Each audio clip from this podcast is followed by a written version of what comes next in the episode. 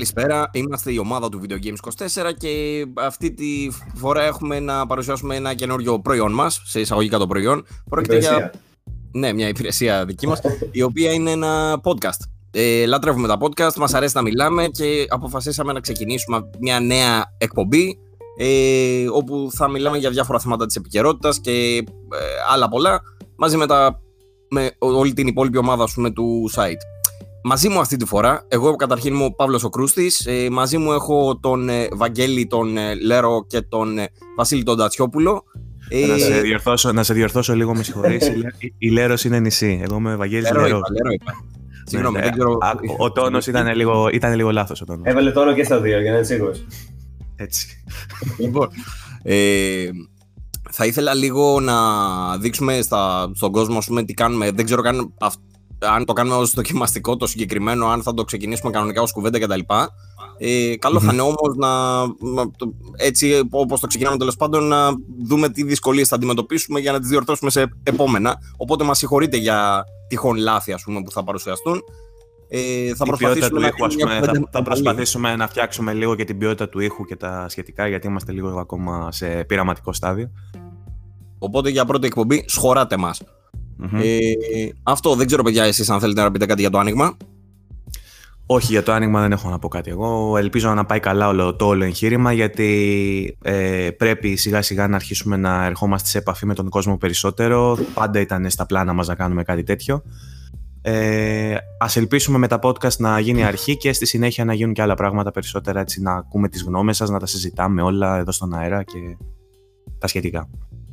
Ε, Αυτός είναι ο σκοπός ούτως ή άλλως. Να έρθουμε πιο κοντά που είπες και εσύ, να, να αποκτήσουμε έτσι μια ε, πλατφόρμα επικοινωνίας. Ε, Μμμ. Και όπως είπα και πιο πριν, εμάς μας αρέσει να μιλάμε, μας αρέσει να συζητάμε, μας αρέσει να λέμε τη γνώμη μας για ό,τι συμβαίνει. Οπότε σε αυτήν την εκπομπή θα αρχίσουμε να συζητάμε για διάφορα τώρα που συμβαίνουν το καλοκαίρι. Τίποτα δηλαδή, τίποτα πραγματικά. Αλλά Ε, μην είναι το μια λες, καλή. μην το λες. Όχι, όντως κάτι έχουμε. Έχουμε, Ε, έχουμε δύο θέματα, ας πούμε, που θα μπορούσαμε να μιλάμε δύο εκπομπές σήμερα. Ε, να, Ωραία. θα έχουμε να μιλήσουμε δηλαδή και για θέματα τα οποία καίνε. Είναι, είναι βαριά, ειδικά το ένα αυτό που λες ότι καίει, ας πούμε τώρα. Μμμ. Ε, δεν ξέρω, θες να αναφέρεις ποιο είναι; Ε, α, το όλο θέμα που έχει ε, γίνει στο, στην Αμερική με τα όπλα και με τις δηλώσεις που γίνανε από πολιτικούς, από τον Τραμπ και τα σχετικά ότι ε, τα παιχνίδια ευθύνονται για το γεγονός ότι ο κάθε Αμερικάνος παίρνει ένα όπλο και βγαίνει και γαζώνει αδιακρίτως στον κόσμο ε, το οποίο οδήγησε ας πούμε στο, στην αλυσίδα καταστημάτων Walmart ε, να απαγορέψουν τις διαφημίσεις βίων παιχνιδιών και σήμερα ακούστηκε κιόλας, ε, το έλεγε η Ελένη ε, συντάκτριά μας ε, στο μαδικό chat ότι σκέφτονται να απαγορεύσουν και την ε, πώληση ε, βιντεοπαιχνιδιών στο κατάστημα την ίδια Σκέφτεται. στιγμή Ή το έκαναν ήδη; Ε, σε αυτό δεν είμαι σίγουρος. Νομίζω το έγραψε η Ελένη ότι είναι report, ας πούμε. Δεν ξέρω αν Μμμ. έγινε, αν το αποφασίσανε. Σίγουρα όμως συζητιέται, συζητείτε, whatever, ε, να, να σταματήσουν να πουλάνε video games στο Walmart την ίδια στιγμή που μερικούς διαδρόμους δίπλα από τα video games υπάρχουν ε, όπλα. Πουλάνε όπλα Μμμ. δηλαδή κανονικά νόμιμα. Και θεωρούν ότι ε, αποκόβοντας τα video games ε, από ε, από τα ράφια, ας πούμε, θα γλιτώσουν τη βία. Το οποίο είναι κάτι το οποίο δεν ξέρω ε, ποια είναι η γνώμη δική σας. Ε, what's your take on this? Παύλο; Συγγνώμη, εγώ ε, ε, ναι, προσπαθούσα αυτή τη στιγμή να βρω το, το αρθράκι που συζητάμε και για το υπόλοιπο ότι κό- κόψαν τελείως τα παιχνίδια. Ε, καλά, όλο αυτό για το οποίο μιλάμε αυτή τη στιγμή είναι τελείως παράλογο. ε, σε σημείο ας πούμε, που είναι να τραβάς τα μαλλιά σου, δεν ξέρεις τι. τι Εντάξει, βασικά Καμία λογική. δεν είναι ακριβώ παράλογο. Δηλαδή, θέλω να πω ότι νομίζω ότι είναι ξεκάθαρο το γιατί γίνεται αυτό το πράγμα. Δεν είναι ότι Ε, κανείς, δεν πιστεύει είναι- κανένας ότι τα video games όντως δημιουργούν. Ναι, ε, είναι, είναι ο αποδιοπομπαίος τράγος, ας πούμε, τα video games, αλλά το θέμα δεν είναι αυτό. Το θέμα είναι ότι ο Τραμπ στην, ε, της- ε, στην Αμερική δέχεται πιέσεις για το θέμα της οπλοκατοχής, γιατί είναι κάτι το οποίο Ναι, Αμερικάνοι το... Αλλά είναι και ένα, μια σημαία με την οποία κατέβηκε προεκλογικά ο Τραμπ λόγω της Όντως. pressure που είχε. Δηλαδή θεω- θεωρούν ότι το να έχεις όπλο για να προστατεύσεις τον εαυτό σου είναι καλό αυτοί που ψηφίσαν τον Τραμπ, πάση περιπτώσει. Και γύρονται πολλά ερωτήματα σε σχέση με... ε, γύρονται πολιτικά θέματα καταρχήν, το οποίο νομίζω θα φύγουμε από το spectrum του, ε, της συζήτησης πάνω στα video games. Είναι δηλαδή μια άλλη κουβέντα ξεχωριστή. Αλλά ε, όσον αφορά τα video games, νομίζω ότι είναι τραγικό αυτό που συμβαίνει, διότι ταυτίζονται τα games με συμπεριφορές οι οποίες δεν έχουν να κάνουν ε, με το gaming σαν ασχολία, ας πούμε. Έχει να κάνει με άλλα θέματα που είναι ε, ψυχο, ψυχολογικής υπόστασης, ας πούμε. Κανείς δεν, επίσης, πουθενά δεν στηρίζεται αυτό, ότι οι έρευνες έχουν γίνει και τέτοια. Κανείς δεν στηρίζει ότι τα video games όντως αυξάνουν τη βιαιότητα, ας πούμε, κάτι τέτοιο. Ναι. Αλλά επίσης ε, έχει ενδιαφέρον που, άμα δείτε τα στατιστικά, παντού παίζουν video games, παιδί μου. Σε όλο τον κόσμο παίζουν video games και μάλιστα mm. δεν είναι ότι παίζουν λιγότερο από ό,τι στην Αμερική. Παρ' όλα αυτά, τα, τα βία περιστατικά με όπλα είναι πολύ περισσότερα στην Αμερική, ξέρω εγώ. Και γιατί Αλλά συμβαίνει αυτό; Πώς ακριβώς συνδέεται αυτά τα δύο, ναι. Για, γιατί υπάρχει το όπλο διαθέσιμο, έτσι. Ναι. Γιατί αν έχεις το όπλο δίπλα σου σε κάποιον που είναι ασταθής ψυχολογικά, ας πούμε, είναι πιο εύκολο για εκείνον να σηκώσει το όπλο και να σκοτώσει από αυτόν που στη χώρα του είναι παράνομο. Μα να σου πω κάτι, δεν χρειάζεται καν να είναι ασταθής ψυχολογικά. Μπορεί απλά άμα πάρουμε όλα τα βία περιστατικά. Ε, εμβρασμό, μόνο... εμβρασμό ναι. ψυχής, ας πούμε. Ναι. Σε άλλε πολιτείες έχει ο 18χρονο και 16χρονο όπλο. Εγώ 16 χρονών να βγω έξω και να έρθει κάποιος, ας πούμε, και για κάποιο λόγο να με χτυπήσει, δεν ξέρω και εγώ τι. Δεν ξέρω πόσο απίθανο είναι πάνω στο φόβο σου, πάνω στο τέτοιο, να βγάλεις το όπλο και να το ρίξεις και μία. Ναι, ναι. Άμα φοβηθείς, ας πούμε, ότι άλλος σου κάνει κάτι, χωρίς να υπάρχει όντως κίνδυνος όπως στην πραγματικότητα. Ε, για να κάνουμε λίγο και τον ε, δικηγόρο του διαβόλου όμως, πιστεύεις ότι παίζοντας video games και έχοντας εντός εισαγωγικών απομυθοποιήσει. Δεν το, δεν το πιστεύω αυτό, έτσι; Το λέω απλά και μόνο για να γίνει διάλογος. Πιστεύεις ότι έχοντας στα video games την εικόνα ενός όπλου και την εικόνα του θανάτου και όλα αυτά που τα έχεις πιο ε, γνωστά σε σένα, πιο απτά, ότι θα μπορούσε αυτό να σου δώσει το θάρρος να κάνεις μια τέτοια πράξη που για κάποιον άλλον που δεν έχει επαφή με τα video games και δεν βλέπει τον θάνατο και τη βία ε, θα τον απέτρεπε η σκέψη; Μα καταρχάς δεν έχουν σχέση τα video games με αυτό, γιατί υπάρχει κινηματογράφος τόσα χρόνια. Δηλαδή όλοι έχουν, λίγο πολύ, όλοι έχουν δει όπλα και θανάτους, ξέρω εγώ. Δεν, ποιος, η μάνα μου, ξέρω εγώ, έχει δει ταινίες δράσεις με πιστολίδια πολλές φορές. Σωστό. Οπότε μπορούμε να πούμε ότι εφόσον στην pop culture τα, ε, ε, η εμφάνιση του, του, των όπλων και του θανάτου και των πράξεων των ε, όλων αυτών που ε, γίνεται λόγος ε, εφόσον υφίσταται και σε άλλα μέσα ψυχαγωγίας τα, τα games είναι απλά ακόμα ένα κομμάτι αυτής της ψυχαγωγίας το οποίο μπορεί να...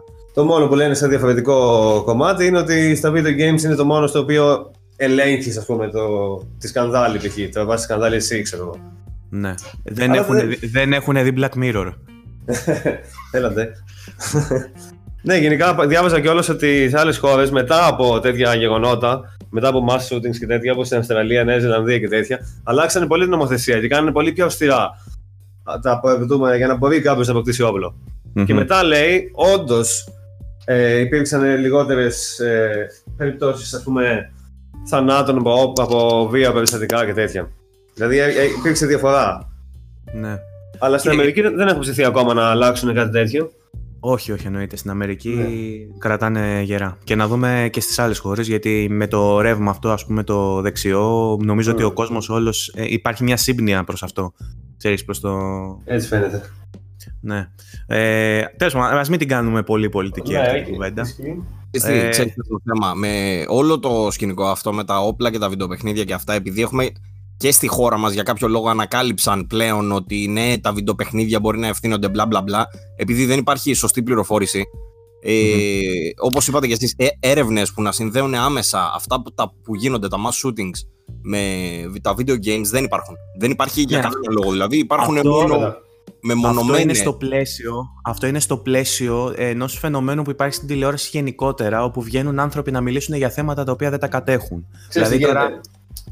Δεν υπάρχει, δεν υπάρχει λόγος όμως τελικά να υπάρχουν έρευνες, γιατί υπάρχει ένα πάρα πολύ συχνό φαινόμενο που παρατηρείται ειδικά σε μεγαλύτερη ηλικία, ξέρω εγώ, σε γονείς και τέτοια, το οποίο ε, λέγεται, Πώς το λέγεται να δεις, δεν θυμάμαι τέλος πάντων την ορολογία αυτή τη στιγμή, το οποίο λέει ότι, πιστεύει, ότι ο άνθρωπος τίνει να πιστεύει και να παρακολουθεί, ας πούμε, τις mm. έρευνες και οτιδήποτε αντίστοιχο από που ήδη επιβεβαιώνουν αυτά που ξέρει, αυτά που ήδη λέει, ας πούμε. Ναι, Αλλά, δηλαδή, αυτό, αυτό που επιβεβαιώνει αυτό που ήδη πιστεύει, ας πούμε. Ναι, ναι, αυτό. Μια... Άμα δεις 50 πηγές διαφορετικές και λένε όλοι ότι τα video games είναι, σε κάνουν ξέρω εγώ, καλό άνθρωπο και ήσυχο και τέτοια φάση. και δεις μία έρευνα που λέει ότι σε κάνουν βίο, θα πεις: Ορίστε, τα είπαν οι ειδικοί. Και επίσης μπορούμε να αναφέρουμε ότι αυτήν, αυτήν την έρευνα θα παίξουν και στις ειδήσεις, ας πούμε, Φυσικά. διότι ο τρόμος και ο εκφοβισμός, ας πούμε, πουλάει περισσότερο από τον Ναι. καθησυχασμό, έτσι. Μμ. Ε, αλλά το, θυ- το σημαντικότερο είναι όμως ότι μπορεί να βγει κάποιος τεχνοφοβικός στην τηλεόραση να μιλήσει σε ένα κοινό το οποίο δεν έχει άποψη περί τεχνολογίας. Δηλαδή όταν βγαίνεις σε ένα μεσημε- μεσημεριανάδικο κάποιος ο οποίος είναι παιδοψυχολόγος ας πούμε αλλά είναι τεχνοφοβικός και βγαίνει και λέει ότι ναι υπάρχουν κρούσματα συμπεριφοράς ε, άσχημης από παιδιά που Ναι. έρευνα έδειξε ότι επειδή παίζουν και video games παρουσιάζουν αυτή τη συμπεριφορά η μητέρα θα, τα- θα ταυτιστεί με αυτό περισσότερο από το να της πούν ότι τα παιδιά που έχουν αυτή τη συμπεριφορά την έχουν επειδή οι γονείς ευθύνονται για τον τρόπο που τα μεγαλώνουν. ας Ε, πούμε. βέβαια, είναι και η εύκολη λύση αυτή. Είναι η εύκολη λύση να κατηγορήσεις κάτι το οποίο Ναι. δεν είναι στο χέρι σου. Δηλαδή το σύστημα, Τηλεόραση. το, η Τηλεόραση. κατάσταση. Ναι. Συγγνώμη, η τηλεόραση και τα ρεπορτάζ αυτή τη στιγμή παρουσιάζουν μια εικόνα η οποία όχι μόνο είναι ε, αναλυθής, τη Ναι. χρησιμοποιούν προς όφελός τους για να αυξήσουν την κίνησή τους ε, χρησιμοποιώντας λέξεις κλειδιά για να ανέβουν σε Google κτλ. Το Fortnite, ας πούμε, το οποίο δεν έχει καμία ουδεμία πραγματικά σχέση. Είναι, είναι trending Το θέμα, οπότε το καθαρά βάζουν και και μόνο πολλά. Για να, επειδή είναι δημοφιλές, καθαρά και μόνο γι' αυτό, και το αναφέρουν ως, ξέρω εγώ, βίο παιχνιδιό το Fortnite. Το οποίο έχει, Ναι, ξέρω εγώ, καμία έχει σχέση. Τρία, ε, ηλικίες από 3 και πάνω νομίζω είναι, ή άντε να είναι 7. Το οποίο Υπάρχουν πυροβολάς τόσα το- και τόσα, ξέρω εγώ. Ναι, στο συγκεκριμένο πυροβολάς με όπλο, ας πούμε, και βγάζει μπουρμπουλήθρες για παράδειγμα. Μμ. Θέλω να πω, ε, υπάρχουν πολύ πιο βία παιχνίδια, αλλά δεν έχουν κάνει τον ε, ντόρο αυτό που έχουν κάνει. Και πάει όλα, τώρα ο άλλος, ο, ο ανειδίκευτο, ας πούμε, να φτιάξει κάποιο ρεπορτάζ και χωρίς να ξέρει, πάει και ψάχνει, ξέρω εγώ, ποιο είναι το shooter παιχνίδι, γιατί δεν μπορούν να διανοηθούν Ναι, τι σημαίνει shooter για τους gamers, δεν μπορούν να διανοηθούν ότι το να πυροβολάς δεν είναι όπως είναι στην πραγματικότητα. Είναι ένας, ένα, ένα mechanic, είναι ένας τρόπος για να παίζεις. Είναι ένας δημοφιλής Ναι. τρόπος για να παίζεις, επειδή βολεύει όταν είσαι με χειριστήριο, ας πούμε, να κάνεις αυτό το πράγμα. Ε, δεν μπορούν να το διανοηθούν αυτό το πράγμα, ώστε να το αναλύσουν εις βάθος. Πιάνουν ένα απλά δημοφιλές παιχνίδι και λένε τη γνώμη τους. Αυτό γίνεται και ναι, αυτό. και επίση δεν Εκεί μιλάνε βασίζεται σαν το ειδίκευτοι, αυτό είναι το πράγμα. πρόβλημα. Δεν λέει Ναι. κανείς, Γεια σας, είμαι ένας δημοσιογράφος και θέλω να σας πω τη γνώμη μου για τα video games. Είμαι παιδοψυχολόγος με μεταπτυχιακό στο τάδε κομμάτι ψυχολογίας και λένε οι άλλοι, Όπω ορίστε. Ναι, Ευτυχώ το δεν λένε, μπορεί να το γίνει λένε αλλιώς, γιατί επιστήμονες. λέει, με Α, καλέσανε ως. Πώς το λένε, ως. Εμπειρογνώμονα. Ναι, ως εμπειρογνώμων, ας πούμε, και πρέπει να φανώ ως τέτοιος. Δεν μπορούν και εκείνοι να κάνουν κάτι άλλο. Τσιμπάνε και τα 15 λεπτά Κοίτα, της για να, σου, δημοσιότητάς για, να τους. σου πω, για να σου πω όμως και το άλλο, υπάρχουν και άτομα εντός της βιομηχανίας και εντός του gaming journal, journalism, ας πούμε, οι οποίοι έχουν πει πατάτες στην τηλεόραση και θεωρούνται... Δηλαδή, ε, θε- θεωρητικά εμείς αντιπροσωπεύουμε το gaming σαν τύπος ηλεκτρονικός στην Ελλάδα, έτσι. Όταν εμείς θα βγούμε και θα γράψουμε ένα άρθρο, η γνώμη δική μας είναι αυτή που αντιπροσωπεύει, ας πούμε, το μεγαλύτερο μέρος. Ναι, αυτό Ε, είναι. Το θέμα μπορεί να το πιάσει από τόσες μεριές. Δηλαδή, πραγματικά εκτείνεται σε, σε σημείο, δηλαδή μπορεί να πιάσει κουβέντα κοινωνιολογία από την άποψη πια. Ότι τι, τι είναι οι gamers, τι είναι το gaming για παράδειγμα, τι είμαστε εμείς, ποια είναι η εξειδίκευσή μας και γιατί δεν το Ναι. καταλαβαίνει αυτό, ξέρω εγώ, η μάνα του παιδιού που θα δει τις ειδήσεις. Γιατί δεν μπορεί να αντιληφθεί, ξέρω εγώ, τι ακριβώς είναι αυτό που κάνει το παιδί της. Ε, ε, μπορείς να το πιάσεις από τόσες πολλές μεριές που δεν ξέρεις πώς να το εξηγήσεις σε έναν άνθρωπο, ρε παιδί μου, ο οποίος δεν έχει σχέση με αυτό και το μόνο που θα δει είναι ότι. Α, οκ, σκοτωθήκαν άτομα. Α, οκ, μάλλον αυτά είναι τα βιντεοπαιχνίδια.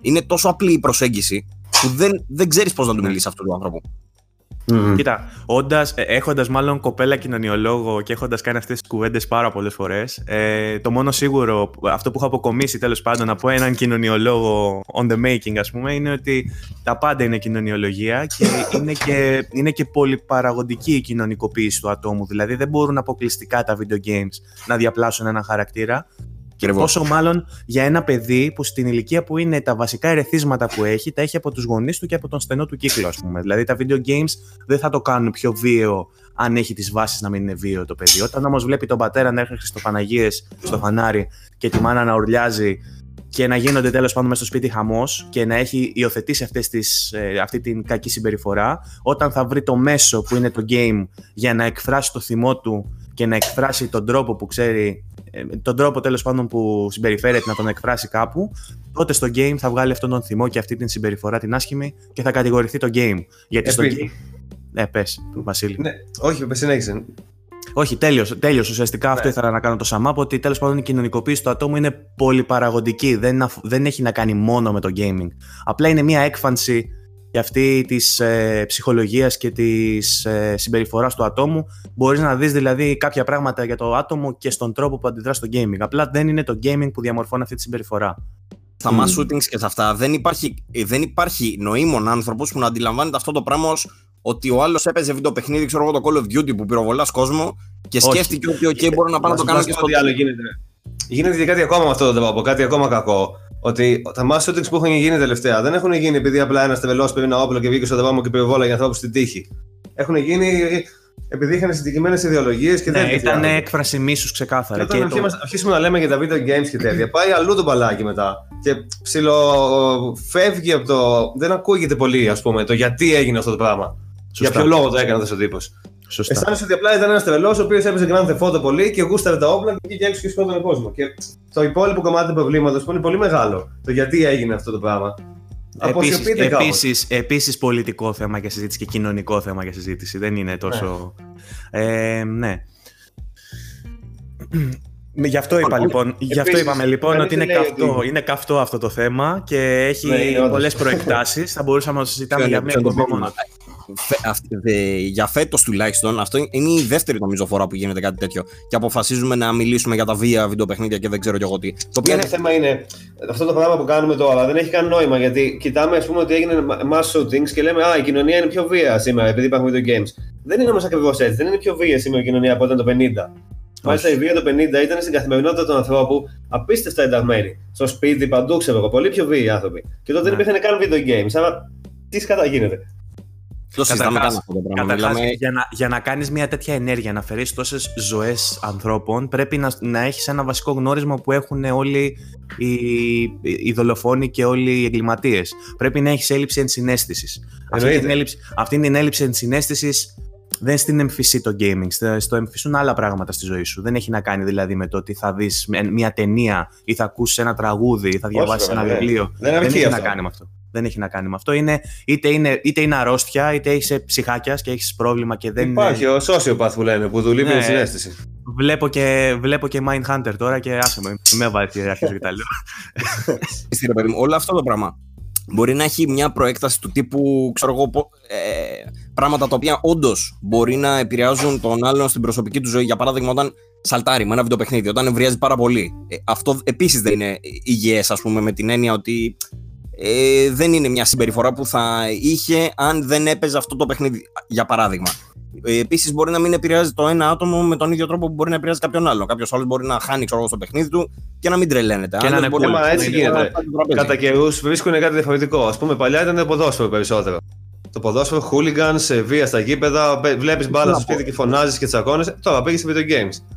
Ακριβώς εκεί θέλω να καταλήξω ότι οι συμπεριφορές αυτές οι βίες δεν σχετίζονται με το μέσο. Το μέσο είναι μέσο. Είναι κάτι το οποίο ναι. ε, είσαι δέκτης αυτού. Το πώς θα το χειριστείς εσύ είναι το θέμα.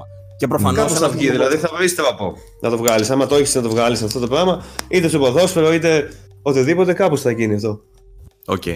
Αυτό, αυτό που είπε και ο Βαγγέλης πριν, ότι αν υπάρχει έλλειψη ενσυναίσθησης και δεν είμαστε και ψυχολόγοι για να ξέρουμε και όλους αυτούς τους παράγοντες που παίζουν ρόλο, αλλά ναι. σίγουρα αυτό είναι ένας από αυτούς. Δηλαδή το να είσαι έτσι cold-blooded, ας πούμε, και να πας να αφαιρέσεις ζωές. Δεν, δεν, δεν μπορεί να στο κάνουν τα βιντεοπαιχνίδια αυτό το πράγμα. Όση mm. πλύση εγκεφάλου, όσες ώρες και να, να μην βλεφαρίζεις καν και να έχεις κολλημένα τα μάτια στην οθόνη, δεν μπορεί να γίνει αυτό το πράγμα. Αν δεν συμβαίνουν και άλλα ναι. πράγματα ταυτόχρονα. Και επίσης, για να κάνουμε και τον δικηγόρο του διαβόλου ξανά, να πούμε ότι υπάρχει και ειδικός οργανισμός που ελέγχει ποια παιχνίδια είναι για ποιες ηλικίες και υπάρχουν τα πολύ βίαια παιχνίδια τα οποία είναι 18 συν. Όταν είναι το παιδί σου 6 χρονών και το αφήνεις να παίζεις splatter, Ok, okay, μπορεί να έχει κάποια επίδραση στην ψυχολογία του παιδιού σου να βλέπεις splatter στα 5 του. Όπως έκαναν και... περισσότερες οικογένειες της ναι. εποχής εκείνης γιατί δεν είχαν ιδέα. Ναι, ας πούμε το βάζανε και βλέπανε το Alien και το, την κάθε σειρά ας πούμε, και την κάθε ταινία που ήταν για ε, για ενήλικες, τα αφήναν τα παιδάκια και τα βλέπαν από μικρή ηλικία. Αυτό είναι και στο Ειδικά με τα games όμως. Ειδικά με τα games, γιατί με ταινίες είχαν κάποια μυρωδιά ότι μπορεί να η ταινία να είναι κακή και τέτοια. Με τα παιχνίδια, αλλά σου λέγανε Α, παιχνίδια είναι για παιδιά είναι μάλλον, άρα παίξτε παιδιά, ξέρω εγώ. Ναι. Δεν έκασε κανείς να αντιληφθεί ότι υπάρχουν βία παιχνίδια, ότι υπάρχουν τρομακτικά. Εγώ έπαιζα Resident Evil με καιρό, ας πούμε, το 2 και δεν μπορούσα να κοιμηθώ όλη νύχτα, ξέρω εγώ. Ήμουν να φάσει δημοτικό. Κανείς δεν είχε ιδέα. Δεν μπορούσε να σκεφτούν καν να συλληφθούν ότι μπορεί να, να τρομάξεις από ένα παιχνίδι. Ναι. Είχαν την εντύπωση ότι είναι Pac-Man. Είναι πολύ μπακαλίστικη αυτή η άποψη, γιατί με την ίδια λογική, εγώ παίζω FIFA έπρεπε να είμαι ποδοσφαιριστής, εσύ που παίζεις Goat Simulator έπρεπε να είσαι κατσίκα. Ρε παιδί μου, έπρεπε να, ο καθένας με αυτό που παίζει να έχει απαραίτητα και μια επίδραση πάνω του σημαντική. Δεν είναι λίγο, είναι λίγο random. Ένα, ένα, κάτι που θα μπορούσαμε να κάνουμε εμείς, όχι εμείς ε, συγκεκριμένα, τέλος πάντων, όσοι ασχολούμαστε με τον χώρο, είναι η καλύτερη ενημέρωση με, τη, με το ηλικιακό όριο, για παράδειγμα. Είναι κάτι το οποίο κανείς δεν το ξέρει, θα έπρεπε να το ξέρουν. Είναι κάτι το οποίο εμείς πρέπει να φωνάζουμε κάθε τρεις και λίγο τι ισχύει και πώς ισχύει. Μην βάζετε τα παιδιά σας να παίζουν, για παράδειγμα, Grand Theft Auto 5 είναι άνω των 18. Ορίστε, ε, ωραίο, ωραίο θέμα για θεματικό άρθρο. Τι να βάλετε στα παιδιά σας να παίξουν. Με αυτό, δηλαδή. Να μην βάλετε να παίξουν. και λίγο. Τι να μην βάλετε είναι πολλά. Συγγνώμη, στην, στην ελληνική τηλεόραση είχε έρθει πριν κάποια χρόνια και σου λέει Αυτά τα σηματάκια σημαίνουν αυτό. Σε ανάγκαζε βλέποντας ναι. το ξανά και ξανά να το μάθεις. Το ίδιο mm-hmm. πράγμα πρέπει να γίνει και στα βιντεοπαιχνίδια. Δυστυχώς δεν υπάρχει ούτε η παιδεία, ούτε. Είναι αυτό που λέτε. Το, το έχουμε λίγο σαν νοοτροπία ότι ρε παιδί μου θα πάει ο γονιός να αγοράσει το παιχνίδι που είναι 18 συν και θα πει Ελά, μωρέ παιχνίδι είναι. Αυτό, ναι. Δεν μπορεί να αντιληφθεί καν ότι αυτό το πράγμα δεν είναι απλά παιχνίδι. Είναι μια μορφή τέχνης στην οποία, η οποία μπορεί να σε επηρεάσει όπως οποιαδήποτε άλλη. Είναι, είναι, μια, είναι μια βιωματική μορφή τέχνης. Ε. Και θα το κόψουμε εδώ. Θα ξε... Είχαμε μια τεχνική δυσκολία με τον ήχο. Ε, θέλετε να συνεχίσουμε όμως με το επόμενο θέμα. Παύλο, εσύ είσαι OK, yeah. ακούς; Είμαι OK, ναι. Ωραία, μια χαρά. Ε, είπαμε, είναι πολύ καυτό θέμα με προεκτάσεις σε πολλά θέματα, οπότε θεωρώ ότι δεν, δεν μπορούμε να το καλύψουμε αυτό το θέμα μέσα σε... Θα αναπτύξουμε σίγουρα. Ναι. Θα επανέλθουμε σίγουρα με αυτό, ελπίζουμε όχι λόγω shooting. Ελπίζουμε να επανέλθουμε ναι. σε αυτό για, με άλλο ένα ε, να προχωρήσουμε αν είναι στο επόμενο θέμα. Να κάνω λίγο bragging, λίγο flex για τις λεγόμενες προφητείες που κάνω κατά καιρούς και επιβεβαιώθηκε ακόμα μία. Εγώ βαριέμαι να θα ακούσω να κάνεις flex. Ε, θα, θα, θα κρατήσει πολύ. Μπορείς να πεις απλά την είδηση. Μπορώ να κάνω και αυτό. Απλά επειδή χαίρομαι σαν άλλος Λεβέντης που επιβεβαιώνομαι για κάμια φορά, έχοντας πέσει μέσα ήδη σε μια πρόβλεψη που είχα κάνει κάποτε για το Xbox με το Play Anywhere, ότι θα βγει πλατφόρμα κτλ. Είχα πει κάποτε, ας πούμε, ότι το μέλλον του gaming θα βρίσκεται στα κινητά και ότι οι εταιρείες θα βγάζουν απλά κάποιο περιφερειακό που θα κουμπώνει στα κινητά και μέσω cloud θα μπορούμε να παίζουμε τα παιχνίδια μας στο κινητό μας. Κάτι τέτοιο λοιπόν φαίνεται πως προσπαθεί να κάνει η Microsoft και είχαμε μια είδηση που κυκλοφόρησε η οποία παρουσιάζει μια πατέντα που καταχώρησε η Microsoft ε, για ένα περιφερειακό ε, που είναι ουσιαστικά δύο κομμάτια με κουμπάκια πάνω, σαν να είναι χειριστήριο, που κουμπώνουν στο κινητό αριστερά και δεξιά όταν είναι σε landscape ε, orientation και με αυτή τη συσκευή μπορείς να συνδεθείς στο cloud και να παίξεις κανονικά παιχνίδια τα οποία θα προβάλλονται στο κινητό σου. Α πούμε και εσύ θα έχεις σαν ε, controller αυτή τη συσκευή που μπαίνει πάνω στο κινητό. Δεν ξέρω ποια είναι η γνώμη σας γι' αυτό. Εγώ θεωρώ ότι προς τα εκεί πάει το game και με το Stadia ήμουν πολύ θετικός με όλα αυτά που είχαν υποθεί για το Stadia. Οπότε και με το cloud gaming γενικότερα στα κινητά μας ε, είμαι θετικός στην ιδέα του, ας πούμε. Δεν ξέρω αν συμφωνείτε και αν θεωρείτε ότι μπορεί να πιάσει αυτό και να δουλέψει. Αυτό γενικά είναι το μέλλον, το έχουμε πει χιλιάδες φορές, το ξαναλέγαμε και στο Xbox Arena αν θυμάμαι καλά. Ε, το streaming είναι το μέλλον και δεν πρόκειται να αλλάξει αυτό το πράγμα. Αυτό που δεν καταλαβαίνει ο κόσμος και το αρνείται όλη την ώρα είναι ότι δεν πρόκειται να αντικαταστήσει τίποτα. Έρχεται ως ένας επιπρόσθετος τρόπος για να μπορείς να παίξεις τα παιχνίδια σου. Όσο πιο βολικά και όσο πιο άνετα ε, άνετη κάνει τη ζωή ε, του παίκτη η εκάστοτε εταιρεία, τόσο πιο εύκολο ναι. για σένα να παίξεις και να απολαύσεις τα παιχνίδια σου. Όταν έρχεται και σου λέει ότι θα μπορείς να παίξεις τα πάντα παντού, ε, όσο και να το κάνεις είναι μια ναι. ευκολία. Αν θες, παίζεις έτσι. Αν δεν θες, παίζεις κλασικά με το συμβατικό τρόπο. Από εκεί και πέρα. Επίσης, σκέψου ότι κάθε φορά που άλλαξε το μέσο, κανείς δεν σε ρώτησε. Έγινε σταδιακά μόνο του γιατί δεν ήταν μόνο. Είναι θέμα τεχνολογίας, καθαρά. Μπορεί η τεχνολογία να κάνει αυτό. Οκ, το χρησιμοποιούμε. Τέλος. Δεν έχει κάτι άλλο. Δεν είναι, μόνο, δεν είναι μόνο θέμα ευκολίας, ας πούμε. Είναι και θέμα πρακτικό γιατί, για παράδειγμα, κάποια στιγμή δεν χωράγανε στα cartridge τα παιχνίδια. Βγήκε το CD σαν μέσο που χώραγε περισσότερα πράγματα. Μπορούσε να παίξει μουσική. Μπορούσε το ένα, μπορούσε το άλλο. Είχε, σου έλυσε τα χέρια, πήγαμε στο CD. Μετά βγήκαν τα Blu-ray, πήγαμε στα Blu-ray γιατί είχαμε μεγαλύτερης ποιότητας textures που ήταν μεγαλύτερου όγκου ε, σταδιακά αυτό μπορεί να μην. Α πούμε και τώρα τα σύγχρονα παιχνίδια θα, θα φτάσουν σε σημείο με το 4K να μην χωράνε σε Blu-ray. Οπότε ενδεχομένως το cloud ε, gaming να είναι η λύση όταν θα γίνονται store τα data σε data centers ας πούμε που υπάρχει απεριόριστος χώρος και όταν η, η ταχύτητά σου θα μπορέσει να υποστηρίξει το streaming 4K και 8K ας πούμε, θα μπορείς να κάνεις streaming χωρίς να έχεις κανένα απολύτως μέσο. Έχει και τα αρνητικά του. Έχει και τα αρνητικά του όλο αυτό βέβαια, έτσι. Ε, νομίζω ότι αυτό με το μέγεθος ούτως ή άλλως θα είναι μια. Δεν είναι ότι υπάρχει πρόβλημα χώρου όπως υπήρχε σε προηγούμενες γενιές. Είναι ότι αυτό το πράγμα θα αλλάξει από ποια άποψη; Ότι υπάρχουν ήδη πατέντες και ευρεσιτεχνίες από εταιρείες όπως είναι η Bethesda, ας πούμε, που παρουσίασε ε, Project Atlas. Μπορεί να το λέω και τελείως λάθος αυτή τη στιγμή. Το Atlas να είναι ε, το οποίο είτε, ε, λέει, σας παρουσιάζουμε ένα middleware το οποίο θα μπορούν να χρησιμοποιήσουν οι υπόλοιπες εταιρείες για να κάνουν τα παιχνίδια τους streaming friendly. Το οποίο ναι, θα είναι. Στο, ένα... Στην, ε, στην ε3 δεν βγήκε αυτό που λες. Ναι, ναι. Το οποίο είναι ένα εργαλείο το οποίο θα βοηθήσει ας πούμε, το κάθε παιχνίδι, ασχετά, ασχέτως μεγέθους και ασχέτως ας πούμε, του πώς δουλεύει η μηχανή του και τι χρειάζεται να στριμάρει κτλ. Να είναι βελτιστοποιημένο για να μπορεί να στριμαριστεί μέσω ίντερνετ για να το παίξει ο παίκτης. Ε, ναι, Όλες αυτές είναι καινούριε τεχνολογίες. Δεν τις έχουμε ξαναδεί, δεν τις είχαμε φανταστεί καν πριν καταλάβουμε ναι. τι ακριβώς θα κάνει το cloud gaming. Ε, τώρα από εκεί και πέρα, mm-hmm. για τη συγκεκριμένη είδηση που ανέφερες για την πατέντα, ξέραμε ήδη ότι η Microsoft θα φέρει το xCloud σε συσκευές πέραν του Xbox. Δηλαδή έχει αναφέρει ότι ο καθένας που θα έχει Xbox θα μπορεί να το χρησιμοποιήσει ως server για το σπίτι του. Δηλαδή αυτό που κάνει η Google με το Stadia και σου λέει ότι θα μπορείς για αρχή να χρησιμοποιήσει το Pixel το τηλέφωνό σου για αρχή, έχουν πει έτσι. Ναι. Ε, ή ξέρω εγώ το Google Chrome αργότερα για να παίξεις τα παιχνίδια. Το κάνει η Microsoft επειδή δεν έχει την ε, εξάπλωση που έχει ο Google Chrome, ας πούμε το κάνει η Microsoft με το Xbox, για παράδειγμα. Πιθανόν να το κάνει και με άλλα πράγματα ε, και με άλλα μέσα. Τα κινητά ενδεχομένως να πάρουν κάποια εφαρμογή που θα μπορούν να το κάνουν αυτό. Οπότε το προϊόν που είδαμε στην πατέντα μάλλον είναι ένα απλό θα έλεγα. Ναι, όχι, αυτό, αυτό ακριβώς είναι, αυτό ακριβώς σου είπα και εγώ πριν, ότι ουσιαστικά το, το Xbox Cloud είναι σαν, σαν μια εφαρμογή ας πούμε, που θα υπάρχει στο κινητό και θα σου πουλάει ε, την πατέντα ουσιαστικά ε, σαν μέσο για να μεταμορφώσει το κινητό σου σε portable device. Σε portable Ούτως console. τα κινητά πλέον παίρνουν gaming pads ναι, και θα μπορείς δηλαδή με bluetooth να βάλεις ένα gamepad. Απλά αν δεν θες εσύ το gamepad και θες να κουμπώσεις πάνω αυτό του Xbox το οποίο θα έχει κάποια φιτσουράκια τα οποία είναι χρήσιμα. Δηλαδή θα έχει jack για 3,5 να βάλεις με τα headset πάνω θα έχει, έχει κάποιες λειτουργίες τέλος πάντων στο άρθρο αναφέρονται αναλυτικά, οι οποίες μπορούν να σε βοηθήσουν. Έχει κάποιο νόημα. Και αυτό που είπες για τις ε, υπόλοιπες συσκευές που θα πάρουν το cloud, ε, είχε γραφτεί και ένα άρθρο λίγο καιρό πριν που έλεγε ότι θέλει να φέρει το Xbox στο Switch. Σωστά, σωστά. Το οποίο ε, μπορεί να κατεβάσεις ένα app από το market της Nintendo, ας πούμε, το Xbox Cloud και να έχεις τα παιχνίδια σου να στριμάρουν και στο Switch. Το οποίο ε, η Microsoft γενικά είναι αρκετά ενωτική Τη νοιάζει δηλαδή περισσότερο να πουλήσει τις υπηρεσίες της, να πουλήσει το hardware της, παρά να φτιάξει το όνομα, πούμε, που είναι κάτι που κάνει η Sony πολύ καλά, πούμε, γιατί έχει όλα τα στούντιο να βάζουν παιχνιδάρες.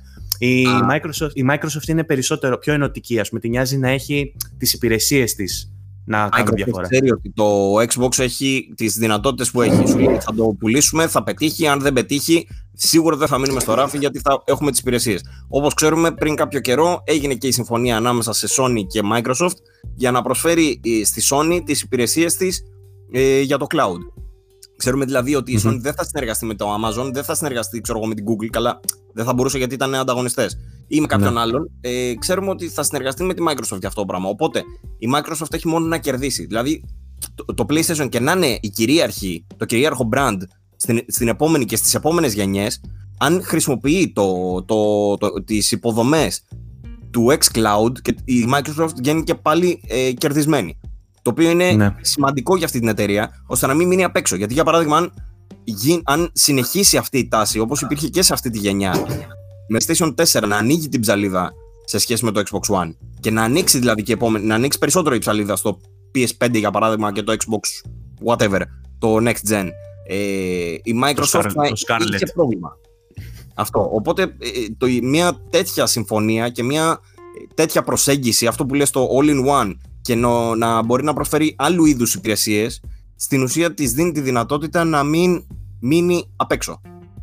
Το οποίο είναι, ναι, είναι άλλο ένα μεγάλο θέμα που μπορούμε να συζητήσουμε εκτενώς. Το θέμα είναι ότι γενικά εμένα μου αρέσει αυτό το concept, ότι η εταιρεία κάνει κάτι διαφορετικό. Γιατί αλλιώς είναι σαν να λέμε, ας πούμε, ότι τι κανάλι θα βάλω, Netflix ή τάδε. Ποιο έχει καλύτερες ταινίες. Κατά τα άλλα είναι ολόιδια. ας πούμε, στη λειτουργία και στα λεφτά π.χ. μέχρι, απλά έχουν διαφορετικές στην πράξη, στην πράξη όμως, στο τέλος, αν ε, όλες αυτές οι εταιρείες έχουν μια συνδρομητική υπηρεσία που είναι μια τάση, αυτό πήγα να πω ναι, πριν. Αυτό, θα έλεγα κουβέντα, ναι. αυτό είναι μια ακόμα κουβέντα που μπορούμε να κάνουμε, διότι αν έχεις 20 ευρώ συνδρομή. Πολλά λέω. Αν έχεις έστω 7-8 ευρώ συνδρομή το μήνα, αλλά πρέπει να έχεις 10 συνδρομές, είναι πολλά λεφτά. Ναι. Και, είναι πολλά λεφτά και δεν, δεν, δεν, δεν πάνε σε αναλογία όμω σε χαλαυτόρα μπορεί να σου δώσει περισσό... να σου δώσει πολλά πράγματα αυτή η υπηρεσία, όμως δεν σημαίνει ότι εσύ θα θες να τα παίξεις όλα αυτά που σου ακριβώς. Γιατί όταν λοιπόν. έχεις την επιλογή το ποιο παιχνίδι θα πάρεις, εσύ μπορεί να περιμένεις πότε θα είναι σε έκπτωση, ξέρω εγώ, το παιχνίδι που δεν σε νοιάζει πολύ και αυτό που σε νοιάζει πολύ να το αγοράσεις. Δεν ξέρω δηλαδή στο τέλος ναι. της ημέρας αν είναι όντως συμφέρον να έχεις και Stadia και Cloud και του PlayStation το, την υπηρεσία και να έχεις και το Netflix σου για να βλέπεις τις σειρές σου και να έχεις και την Disney σου. Δηλαδή πολλές υπηρεσίες στο τέλος. Αν μείνει όπως είναι στο gaming τουλάχιστον, αν μείνει ως έχει η κατάσταση και απλά υπάρχει και αυτό το κομμάτι, τότε ναι, ok. Okay. Κανένα πρόβλημα ναι. από κανέναν. Γιατί αυτός που θέλει να πάρει ένα παιχνίδι το δίμηνο θα παίρνει ένα παιχνίδι το δίμηνο. Μα ενδεχομένως τώρα έχουν, μιλάμε με τα κόστη που μιλάμε, επειδή είναι μια φρέσκια υπηρεσία ακόμα που κοστολογείται υψηλά ε, ναι. γιατί πληρώνεις το R&D, πληρώνεις τους servers που ξέρω είναι φρέσκοι. Κατάλαβες. Όταν αυτό κάποια στιγμή θα γίνει standard, ενδεχομένως να πέσει η τιμή του και να μιλάμε τώρα για 10 ευρώ το χρόνο που λέει ο mm. λόγος. Οπότε ε, Δεν νομίζω να συμβεί αυτό. Δεν νομίζω να συμβεί για τον απλούστατο λόγο ότι αυτή τη στιγμή προσπαθούν να κερδίσουν κόσμο, οπότε να βάλουν όσο περισσότερο κόσμο γίνεται μέσα. Οπότε η, η τιμή μόνο θα αυξάνεται.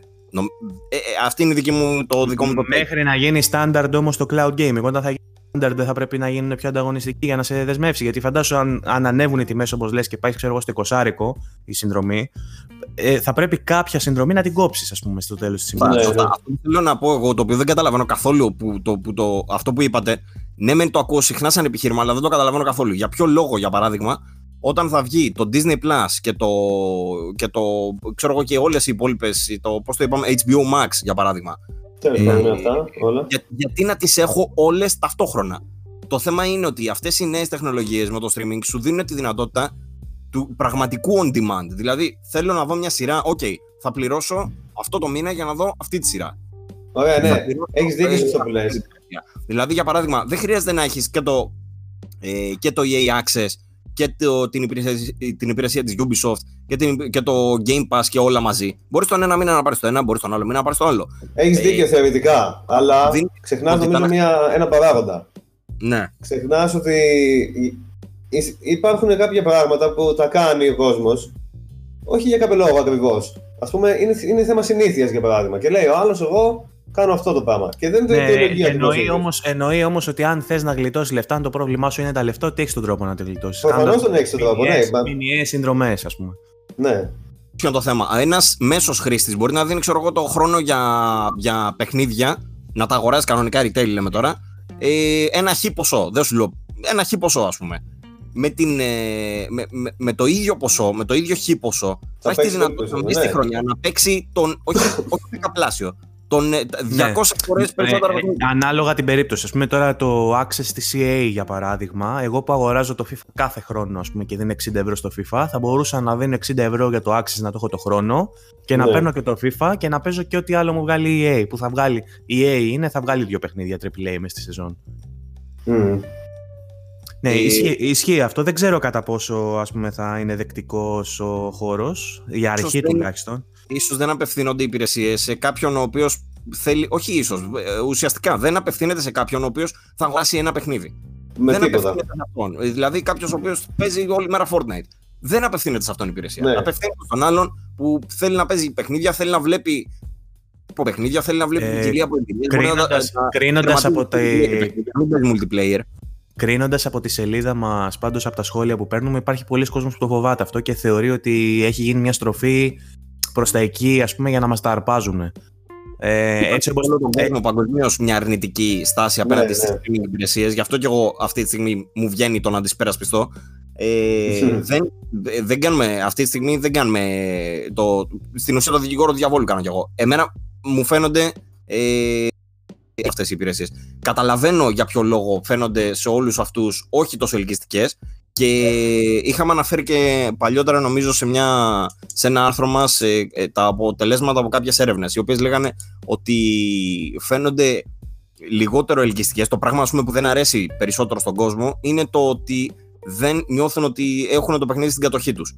Το που mm. θέλουν, εκτός από το χειροπιαστό, είναι και το παιχνίδι στην κατοχή τους. Το οποίο παίζει ένα κάποιο ρόλο, ας πούμε. Σου λέει ο άλλος ότι δεν το έχω δικό μου, ρε παιδί μου. Είναι κάτι που, για το οποίο πληρώνω και στην ουσία δεν κατέχω τίποτα. Μα τι να το κάνεις, έχω να πω εγώ σε αυτό. Όταν νοικιάζεις από το βίντεο κλαμπ ταινίες ε, ε, και τις βλέπεις και έχεις ολοκληρωθεί μετά, γιατί να μην πας στην επόμενη ταινία, για παράδειγμα; Το ίδιο πράγμα μπορείς να κάνεις και με τα παιχνίδια. Φυσικά, όπως είπα και πριν, δεν ε, αφορά τους παίκτες που θέλουν το παιχνίδι για πάρτι τους, το θέλουν να το κοιτάνε να το έχουν.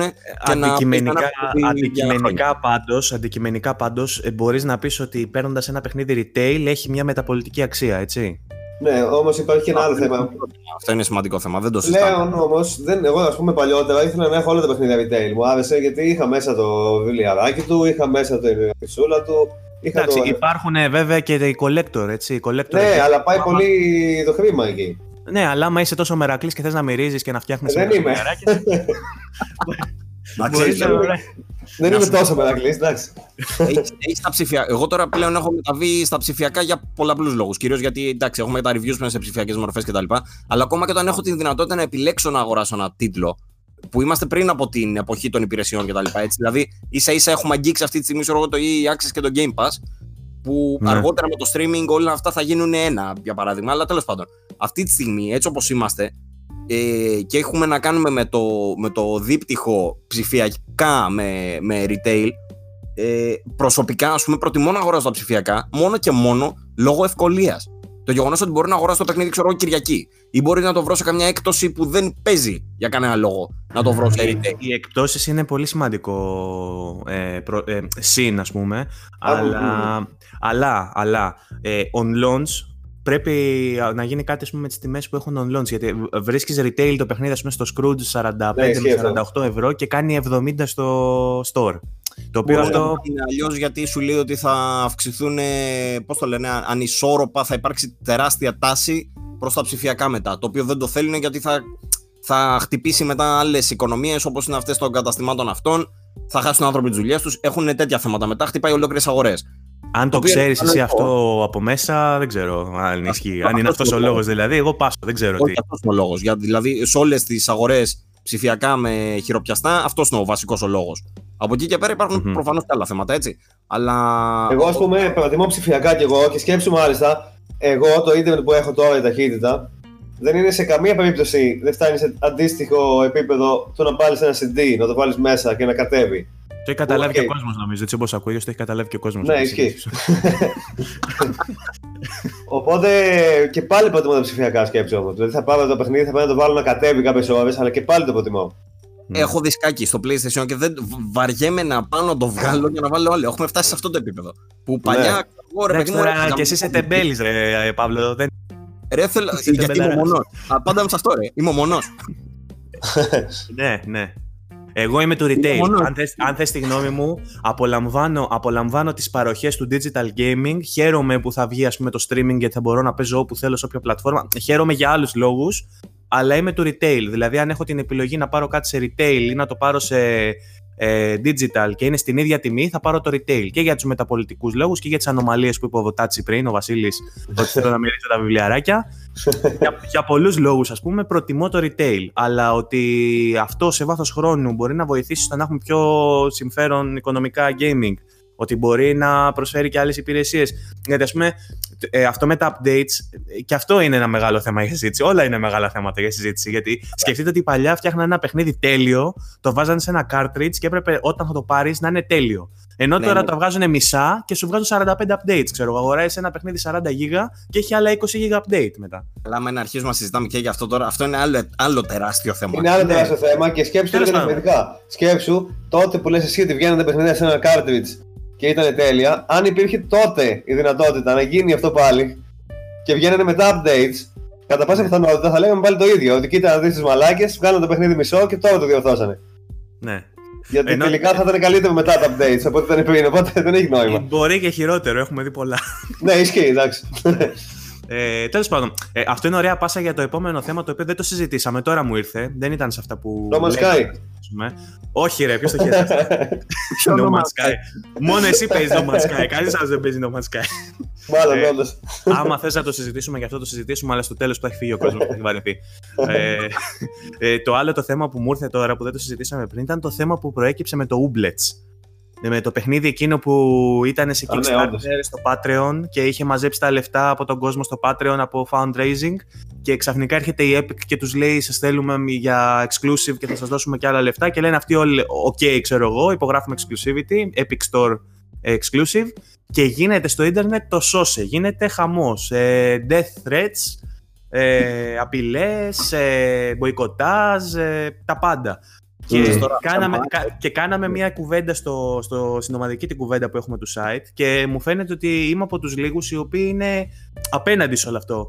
η Ε, αλήθεια με- είναι ότι δεν είσαι από τους λίγους, είσαι από τους πολλούς. Ναι, ναι. Απλά τώρα έτυχε και έπεσε σε κουβέντα που και εγώ και ο Βασίλης πιστεύουμε το ακριβώς ανάποδο. το Δεν ξέρω. καταλαβαίνουμε για ποιο λόγο γίνεται τον τόρο. Το ξέρω. Α, Εγώ τα, τα επιχειρήματά μου τα παρέθεσα στο chat. Αν θέλετε, τα ξαναπαραθέτω και τώρα και αποφασίζει ο κόσμος ποιος έχει δίκιο. Να το συζητήσουμε βεβαίως. Κοίτα, α, η- ο- είναι εμφανές ότι η- η- δείχνει ο κόσμος πώς το λένε, τη δυσαρέσκειά του για αυτό το πράγμα. Ε, όταν Ναι. ρίχνεις κατάρες και τα λοιπά τώρα. όχι, πάντων. όχι. Αυτά καταδικάζουμε τη βία από όποιον έρχεται. Ναι, ναι. Αλλά όταν ρίχνεις κατάρες που δεν θα ανοίξεις την εφαρμογή, ξέρω στον υπολογιστή σου ε, ε, Steam και θα ανοίξεις την εφαρμογή Epic, για μένα δεν έχει όχι κανένα. Δεν μπορώ να διανοηθώ καν Ούτε εγώ. ρε. το λόγο. Ωραία. Βέβαια, Δεν- είναι δεν μπορώ, παράξενο δεν που μπορώ δεν- να το συντονιστώ. Είναι παράξενο που δεν μπορείς να διανοηθεί. Εσύ πριν από λίγο έλεγες ότι δεν μπορείς να σηκωθείς να πάρεις το δισκάκι. Ναι, ρε φίλε, αλλά τώρα είναι ένα Ναι, μπλοκ πέφτεις- αριστερά. Πέφτεις πέφτεις σε αντιφάσεις, Παύλο. Πέφτεις σε Φαντάζομαι αντιφάσει. πόσο εύκολο είναι, βέβαια, για να το πάμε και έτσι. Φαντάζομαι πόσο εύκολο είναι να μπεις στο Epic όταν κάποιος ο οποίος σου λέει Βαριέμαι να πάω στο γραφείο μου, σου λέει ότι δεν με νοιάζει να ανοίξω το Epic. Άρα σημαίνει ότι είναι το πιο εύκολο πάμε στο πίτο. Το έχει, Άρα ποιο είναι το βάλει, πρόβλημα; το έχει βάλει σε μακροεντολή. Ο Παύλος πατάει control, control και F2 και ανοίγει το Epic. Δεν μπορείς να Ωραία, κάνεις ναι. ό,τι γουστά. Δεν καταλαβαίνω τι διαφορά έχει. Είναι ακριβώς το Ωραία, ίδιο πράγμα. ωραία. Ακριβώς. Ωραία, να το πάμε λίγο, να το πάμε λίγο αλλιώς.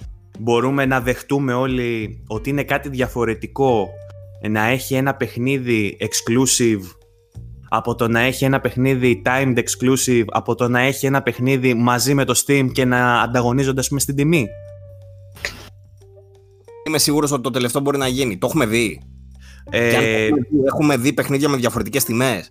ναι, ναι. Το, υπάρχουν παιχνίδια στο... Αν δεν κάνω λάθος, διορθώστε με. Υπάρχουν παιχνίδια στο Epic που υπάρχουν και στο Steam. Δεν είναι όλα όσα υπάρχουν στο Προφανώς, Epic. ναι. Ωραία. Οπότε δεν θα ήταν πιο υγιής ο ανταγωνισμός, αν και εκεί θα ήταν καταδικασμένο. Ναι, Θα, ναι. θα, ήταν, θα ήταν καταδικασμένο το Epic Store αν πηγαίνανε να κάνουν τώρα head to head με το Steam, γιατί μιλάμε τώρα για το Steam με πολλά λεφτά που μπορεί, το παίρνει να κάνει εκτός και το δείχνει κάθε φορά στα summer sales και στα, στα sales τέλος πάντων ότι μπορεί να κάνει εκτόσεις. Τους παίρνει. Το Epic, η Epic θέλει να χτυπήσει αλλού. Οπότε λέει θα αρχίσω να κάνω exclusivities γιατί αυτό είναι κάτι που έπιασε ας πούμε στις κονσόλες. Όταν έχω ένα αποκλειστικό θα προτιμήσουν τη δική μου την πλατφόρμα και έτσι θα αποκτήσω δικό μου κοινό.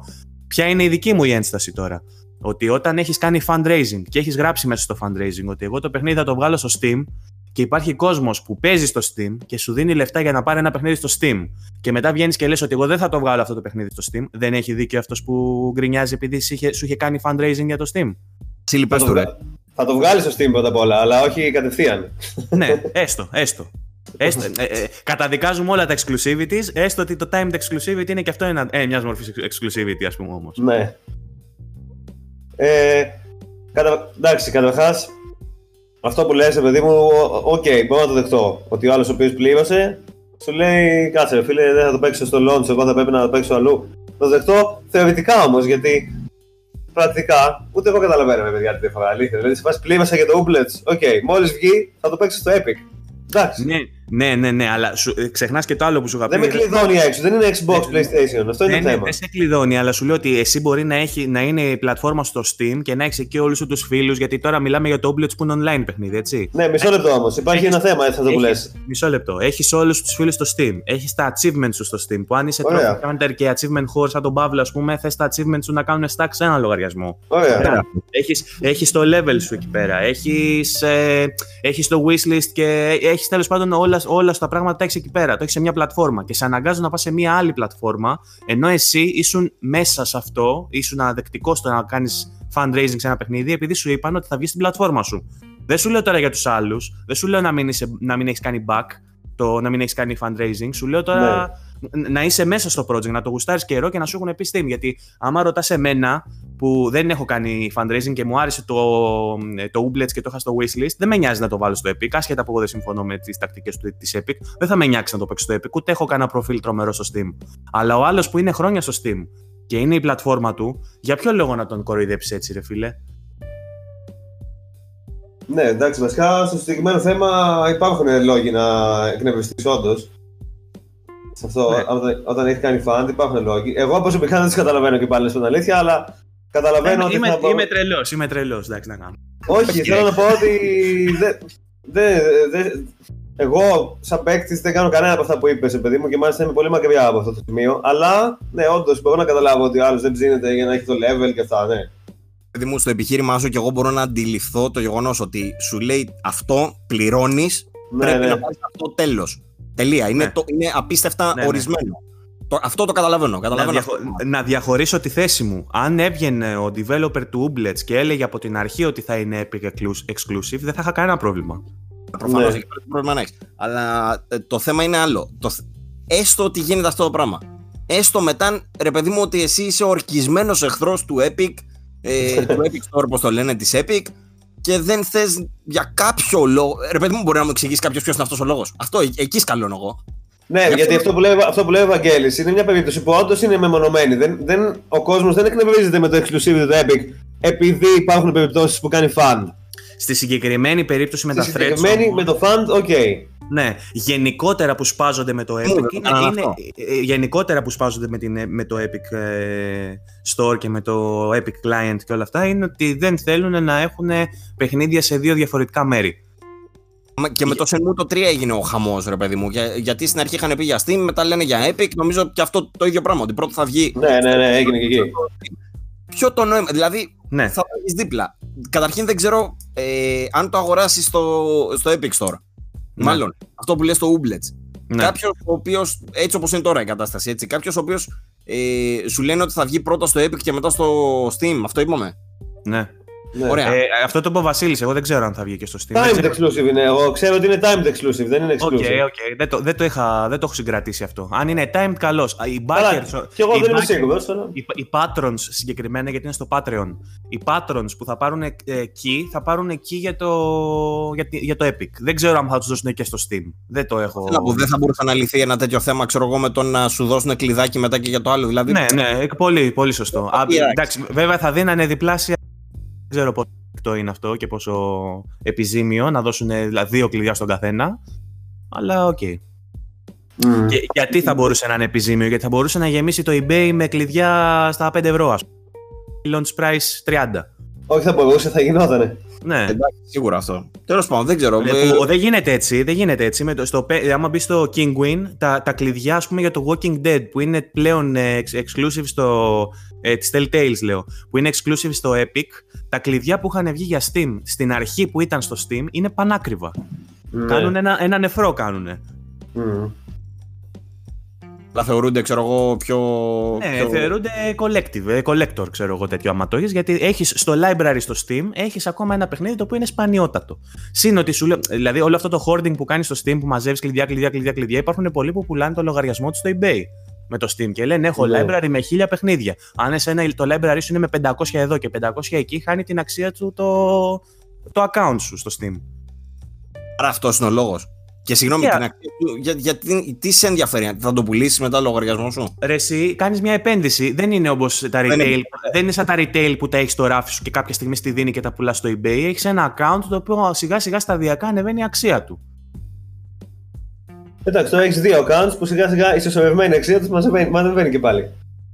Δεν ξέρω. Γιατί α, αυτό είναι OK να το πεις αν ξεκινήσεις με ένα λευκό account Steam και ένα λευκό account Epic. Αλλά αν έχεις ήδη ένα account στο Steam εδώ και 10 χρόνια το οποίο έχει γεμίσει με παιχνιδάρες, όταν σου λένε τώρα ξέρεις, θα, θα σταματήσεις να έχεις τόσες παιχνιδάρες στο, στο account σου, θα πρέπει να φτιάξεις κι άλλο, μπορεί να κλωτσίσεις λίγο.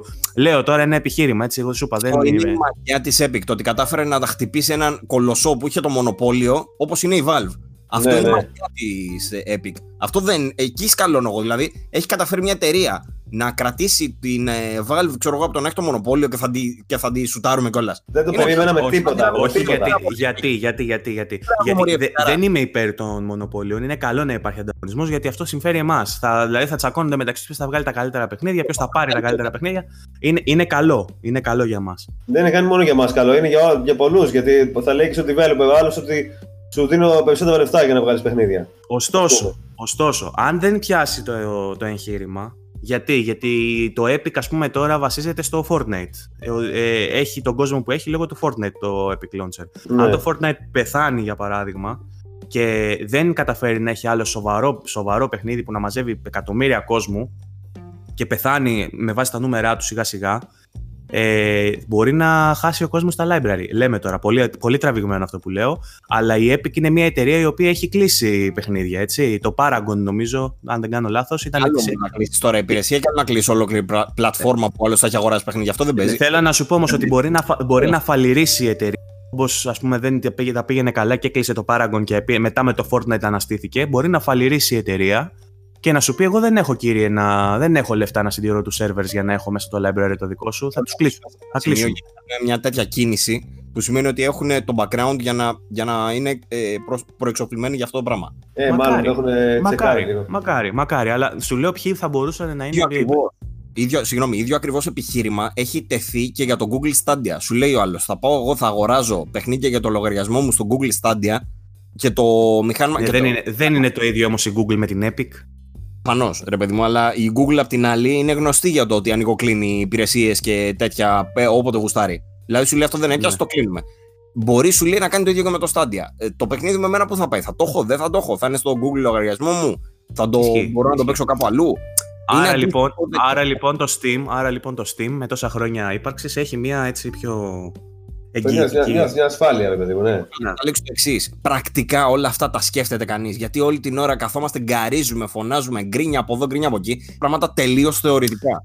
Πρακτικά. Ναι, μαλακα, μαλακα, μην υποτιμάς τον, τον gamer. Δηλαδή, επειδή έχουμε εμείς κάποια εδώ πέρα στην Ελλάδα που είναι fanboys και λένε τα δικά τους.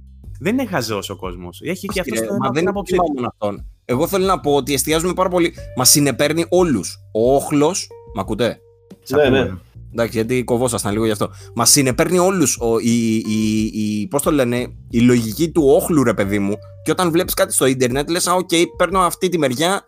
Γιατί αυτό σου βγαίνει προφανώς εκείνη την ώρα, ενώ έχεις τους λόγους σου, δεν το λέω έτσι. Ε, αλλά δεν καθόμαστε να σκεφτούμε λίγο πρακτικά τι θα σημαίνει αυτό το πράγμα για μας αύριο μεθαύριο.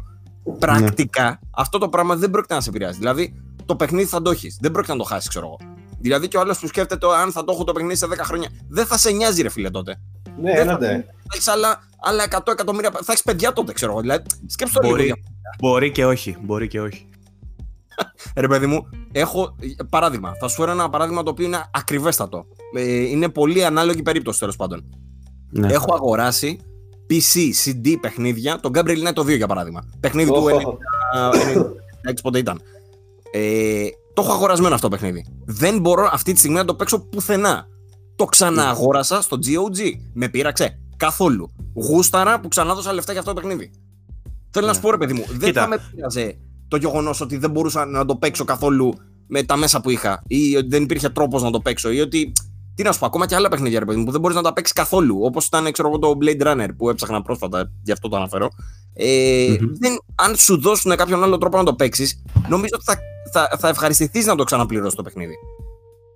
Αυτό προσπαθώ να πω. Ναι, υπάρχει και το άλλο. Ότι ας πούμε, εγώ μπορεί να θέλω να παίξω ένα παιχνίδι που έπαιζα μικρός που το έχω σε retail και δεν έχω πια CD-ROM και DVD-ROM στο PC μου. Α πούμε. Ναι, ε... εγώ, εγώ πιστεύω ότι αυτά που λέμε τώρα, ας πούμε, υπάρχουν κάποιοι φόβοι και κάποια πράγματα γενικά. Τα οποία μπορεί να είναι, με παιδί μου, αν όχι legit ότι όντως θα γίνουν, legit σαν ανησυχίες. Απλά. Ναι, το, αισθάνομαι, το αισθάνομαι ότι ο κόσμος δεν λέει ο άλλος ότι φοβάμαι ότι θα γίνει αυτό και αυτό και αυτό. Απλώς αντιδράει στην αλλαγή αυτή. Ναι, ε, δεν τους αρέσει η αλλαγή. Αυτό και, και μόνο. Το παράδοξο, το παράδοξο είναι ότι υπάρχει τεχνοφοβία εντός του gaming. Έτσι. Ναι, είναι πολύ περίεργο παράδοξο αυτό. Να φοβόμαστε. φοβόμαστε... Δεν υπάρχει ρε μαλάκα πιο ηλίθιο κοινό. Και, και... Ε, ε, μπορεί ας πούμε να, να μην είναι ότι είναι μαλακία, μπορεί να είναι ότι είναι υπεραναλυτικά τα μυαλά των gamers. Ε, αυτό, μα, αυτή τη στιγμή μιλάω και για τους αυτούς μας, έτσι. Φανατιζόμαστε με μαλακίες όλη την ώρα. Δηλαδή δεν Φανατίζ... φανατίζονται. Αλλάξανε. Ναι, ρε, καραγκιόζε, εσύ να ρωτήσουμε. Ηρέμησε, ηρέμησε, Παύλο, μην εξάπτεσαι. να, σου, να, σου πάρουμε ένα τηλέφωνο, να σου πάρουμε ένα τηλέφωνο τον Gabe να μιλήσεις, να πει λόγια, δεν πως είμαστε σαν δοχείο. ε, λοιπόν, ε, εγώ λέω να το κλείσουμε αυτό το θέμα, να πάμε λίγο παρακάτω γιατί περνάει και η ώρα. Παίζει να έχουμε, κοντεύουμε την ώρα. Τεράστιο θέμα και σε αυτό θέλω να επανέλθουμε. Εμένα με πορώνει αυτό το πράγμα. Και γενικότερα ναι, για τον που γκρινιάζουν χωρίς λόγο. Γκρινιάζουν. Ε, ωραίο, ωραίο θα ήταν να μας αφήσει και ο κόσμος στα σχόλιά του, στις πλατφόρμες που θα ανέβει το podcast, να μας πει τις γνώμες του, να μας πούνε ιδέες, ώστε να συζητήσουμε και πάνω στις ιδέες του κόσμου. Να μην λέμε μόνο ότι. Θα ήθελα, τώρα θα τα πω όλα. θα να μας πούνε ειλικρινά, δηλαδή στα θέματα που βλέπουν ρε παιδί μου ότι έχουν εκφράσει άποψη και γκρινιάζουν για κάτι. Θέλουν να μας πούνε από όλα αυτά τα θέματα, ειλικρινά σε ποιο νιώσανε, έστω και λίγο, λίγο μέσα τους, ότι ήταν υπερβολικοί. Αυτό. Έστω και λίγο. Δηλαδή κάπου να είπε ρε παιδί μου, μάλλον εκεί πέρα γκρίνιαξα λίγο παραπάνω από ό,τι θα έπρεπε. Αυτό. Βάζει χόμουγο ο Παύλο, ασκήσεις για το σπίτι, για τον κόσμο. Τι; Mm. Βάζει χόμουγο. Να κάτσετε να σκεφτείτε στο σπίτι. Ναι.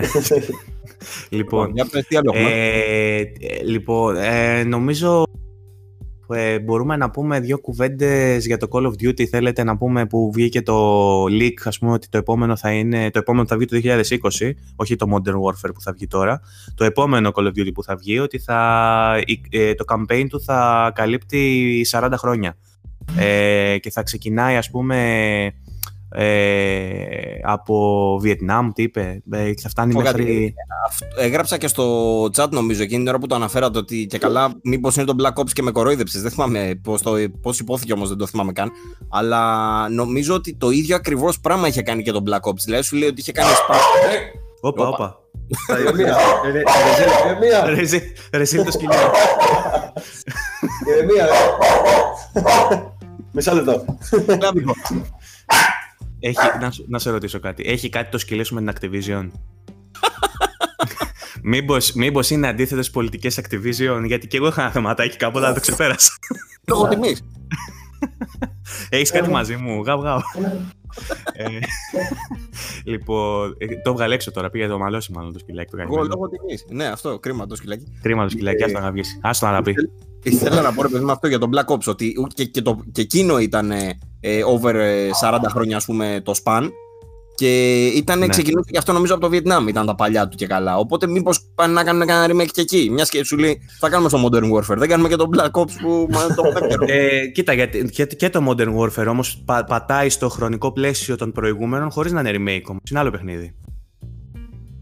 Ε, δεν ήξερα καν ότι υπάρχει campaign ακόμα. Ναι.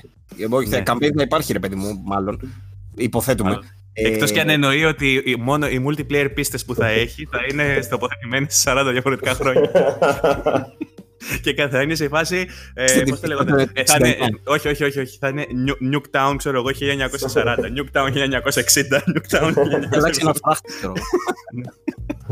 ε, νομίζω ότι αυτό που κάνουν τώρα με το Modern Warfare, καταρχήν ότι έχουμε δει από το παιχνίδι που θα βγει τώρα, για φέτος, ε, φαίνεται απίστευτο. Ναι. Εμένα είναι ακρι... Δηλαδή, αν με έβαζε ρε παιδί μου στη θέση του υπευθύνου και μου έλεγε Φτιάξε μας τη σειρά που πάει από το κακό στο χειρότερο. ε, ναι. τουλάχιστον για μας, ρε παιδί μου, που το αγαπήσαμε τα παλιότερα και θέλουμε να ξαναδούμε έτσι ένα καλό story. Νομίζω ότι θα, ναι. ήταν ακριβώς αυτό το πράγμα. Ότι πάνε προς το ρεαλισμό και προς το. Ε, έτσι, ας πούμε, στην αγριάδα του πολέμου και σε όλα αυτά που πάνε να κάνουν. Ε, mm-hmm. Είχα δει και ένα βιντεάκι το οποίο δεν θυμάμαι τώρα πώς λέγεται. Το οποίο δείχνει ένα mode 2 versus 2 που δεν σου δίνει τίποτα ούτε, ε, ούτε feedback από το αν έχεις χτυπήσει τον εχθρό σου ούτε τίποτα τέτοιο. Mm-hmm. Ήταν τίγκα hardcore τέλος πάντων. Ακριβώς σαν, το, σαν, το, σαν το τέτοιο, σαν το Conquest στο Battlefield δηλαδή. Ideas. Θέλω να πω ότι ήταν πιο. Φαίνεται ακόμα ρε παιδί μου πιο ρεαλιστικό. Παύλο, έχεις παίξει άρμα ποτέ. Δεν έχω παίξει ναι, Αυτό, θέλω να πω, ότι, ότι αυτό είναι ωραίο, Αρχίζεις και προσεγγίζεις τέτοια επίπεδα, το οποίο νομίζω ότι είναι κάτι που θα τέριαζε στο Call of Duty. Έπρεπε να το κάνει. Δεν, είμαι, δεν είμαι Πόσοι θέλουνε. Να δεν είμαι τόσο σίγουρος. Νομίζω, νομίζω, νομίζω ότι το Call of Duty είναι πιο arcade παιχνίδι. Ότι έχει το κοινό του γι' αυτό. Πάντα ήταν, αλλά δεν θα του τέριαζε και ένα έτσι πιο grim ρε παιδί μου πράγμα. Ειδικά με τα Modern Warfare, τα οποία τα έχουμε δει στο παρελθόν ότι έχουν καταπιαστεί λίγο με το κατασκοπικό και το. Και το ναι, ναι. τέλος πάντων έτσι λίγο πιο τύπου Tom Clancy λίγο. Αλλά στο πιο διασκεδαστικό. νομίζω θα του ταιριάζει κάτι τέτοιο. Κοίτα, δεν θα με χάλαγε και το, ναι. αυτό που λένε τώρα για τα 40 χρόνια, αν είναι τύπου Black Ops, δεν θα ήταν άσχημο. Θα μπορούσε να είναι Black Ops και καλά, επειδή Black Ops είναι η υπηρεσία, ας πούμε, είναι το τάγμα, όπω θα το πούμε. Ε, ναι. Θα μπορούσε, ας πούμε, να είναι σε αυτά τα 40 χρόνια πώς βελτιώθηκε, ας πούμε, πώς αναπτύχθηκε η φάση με, το, με τα Black Ops, ας πούμε. Εγώ το πιστεύω ότι αν τους πιάσει τώρα το Modern Warfare που θα πιάσει από όσο φαίνεται δηλαδή και από το feedback που έχουν πάρει ως τώρα ε, για το Modern Warfare, ότι του χρόνου όντως θα κάνουν κάτι τέτοιο με τον Black Ops. Εγώ αυτό πιστεύω. Τώρα, ναι. ήθελα να αναφέρω παράλληλα και με αυτό, γιατί τα συζητάμε και τους, για τους δύο τίτλους, μάλλον μπορεί να μπερδέψουμε κανέναν. Για το φετινό, για το Modern Warfare, έχουν αναφέρει ότι το campaign του θα είναι περίπου ίδιο σε διάρκεια με το campaign του Call of Duty 4 Modern Warfare. Ναι. Ε, Αυτό για μένα το 4 ήταν. Ε, νομίζω παίζει να είναι το top μου. Ε, είναι το 4, ρε. Μπερδεύτηκα το. Το Modern Warfare το πρώτο. Το πρώτο. Ναι. Αυτό με την πυρηνική ποιο ήταν το δεύτερο Modern Warfare. όχι, αυτό ήταν το πρώτο. Το Α, αυτό ήταν το καλύτερο από όλα, όντως και εμένα που δεν παίζω Call of Duty γενικά. Αυτό το είχα παίξει το campaign και μου είχε αρέσει πάρα πολύ. Ήταν, ναι. εκπληκτικό, ήταν εκπληκτικό και το campaign, αλλά είχε φέρει και επανάσταση και στο multiplayer με διάφορα modes που δεν είχαμε ξαναδεί, ας πούμε. Ε, αυτό έγινε. Γενικά πάρα πολύ μελετημένα παιχνίδια. Θυμάμαι στο 360 τότε, το Xbox το 360, ήταν το bundle. Το είχα πάρει την κονσόλα μαζί με το Call of Duty. Το είχα πάρει. Και, ήταν το πρώτο μου παιχνίδι στο 360. Μπράβο. Και ήταν, ήταν το πρώτο παιχνίδι που βάλα μέσα και μου πέσαν τα σαγόνια. Και ε, παρόμοι, παρόμοι, παρόμοια κατάσταση με το Call of Duty το 3 στο Xbox το πρώτο. Ήταν η πρώτη μου εμπειρία με Xbox που είχα πάρει το Xbox το original. Το πρώτο παιχνίδι που βάλα μέσα ήταν το Call of Duty το 3. Το οποίο ήταν. Ναι. Το port του Xbox ήταν διαφορετικό από το PC, ας πούμε. Ναι, ναι, ναι, το θυμάμαι. Ήταν, βγαίνανε κάποια, κάποιοι side τίτλοι, ας πούμε, τότε για τις κονσόλες. Ναι. Ε, θυμάμαι, κάτι άλλο που θέλω να αναφέρω είναι ότι το Call of Duty το 4 έχει βγει σε remaster, έτσι, μην το ξεχνάμε αυτό το πράγμα. Ναι, πριν, ναι, ναι, ναι. Χρόνια πότε ήταν. Με το Infinite Τώρα Warfare το 16. Ε, που το ε, δίνανε μαζί πότε, πότε, Νομίζω πιο πρόσφατα. Δεν είμαι σίγουρος. Τέλος πάντων, δεν το παίρνω στο λαιμό μου αυτό. 18 βγήκε το Black Ops 4, 17 βγήκε το.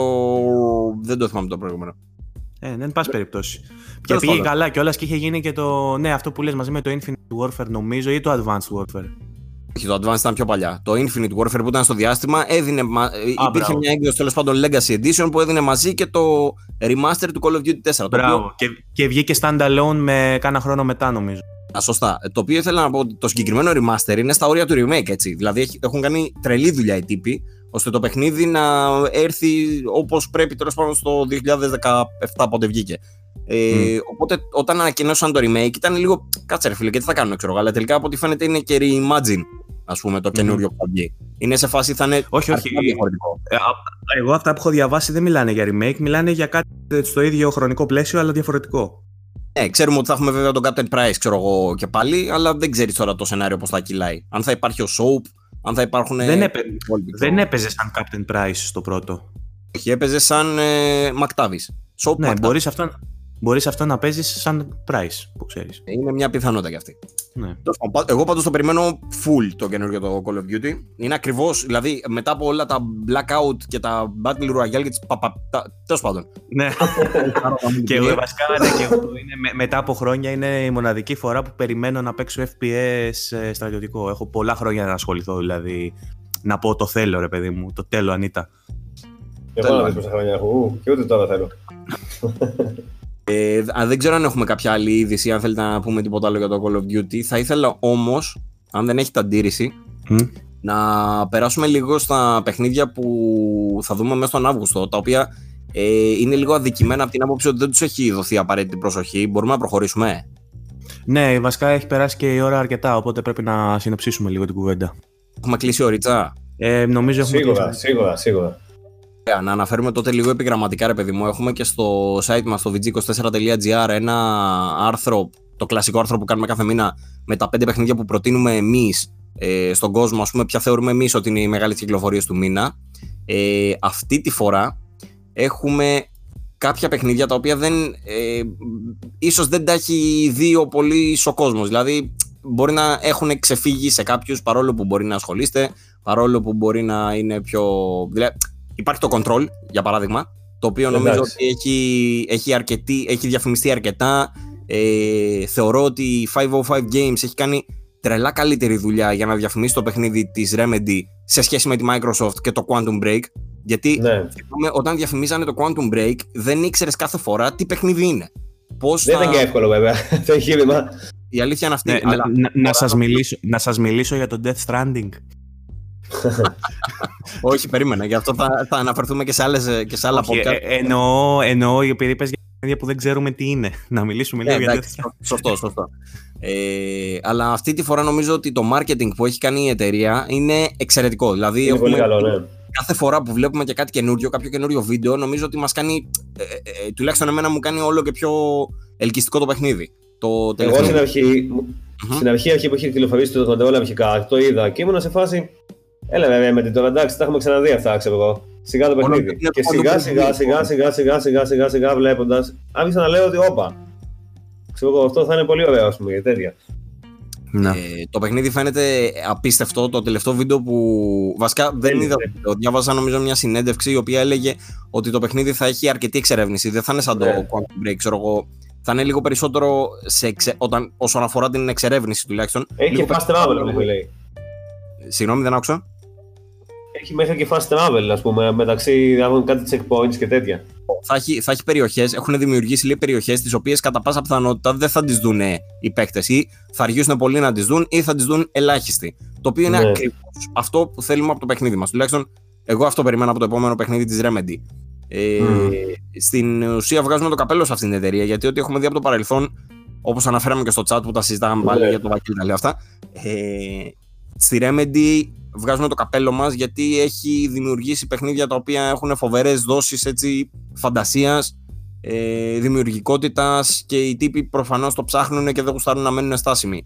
Μμ. Τα shooting κομμάτια πάντα είναι εξαιρετικά, πάντα έχουν ε, πραγματάκια να δεις ας πούμε τα οποία τα κλέβουν μετά άλλες εταιρείες για να τα κάνουν δικά τους για παράδειγμα.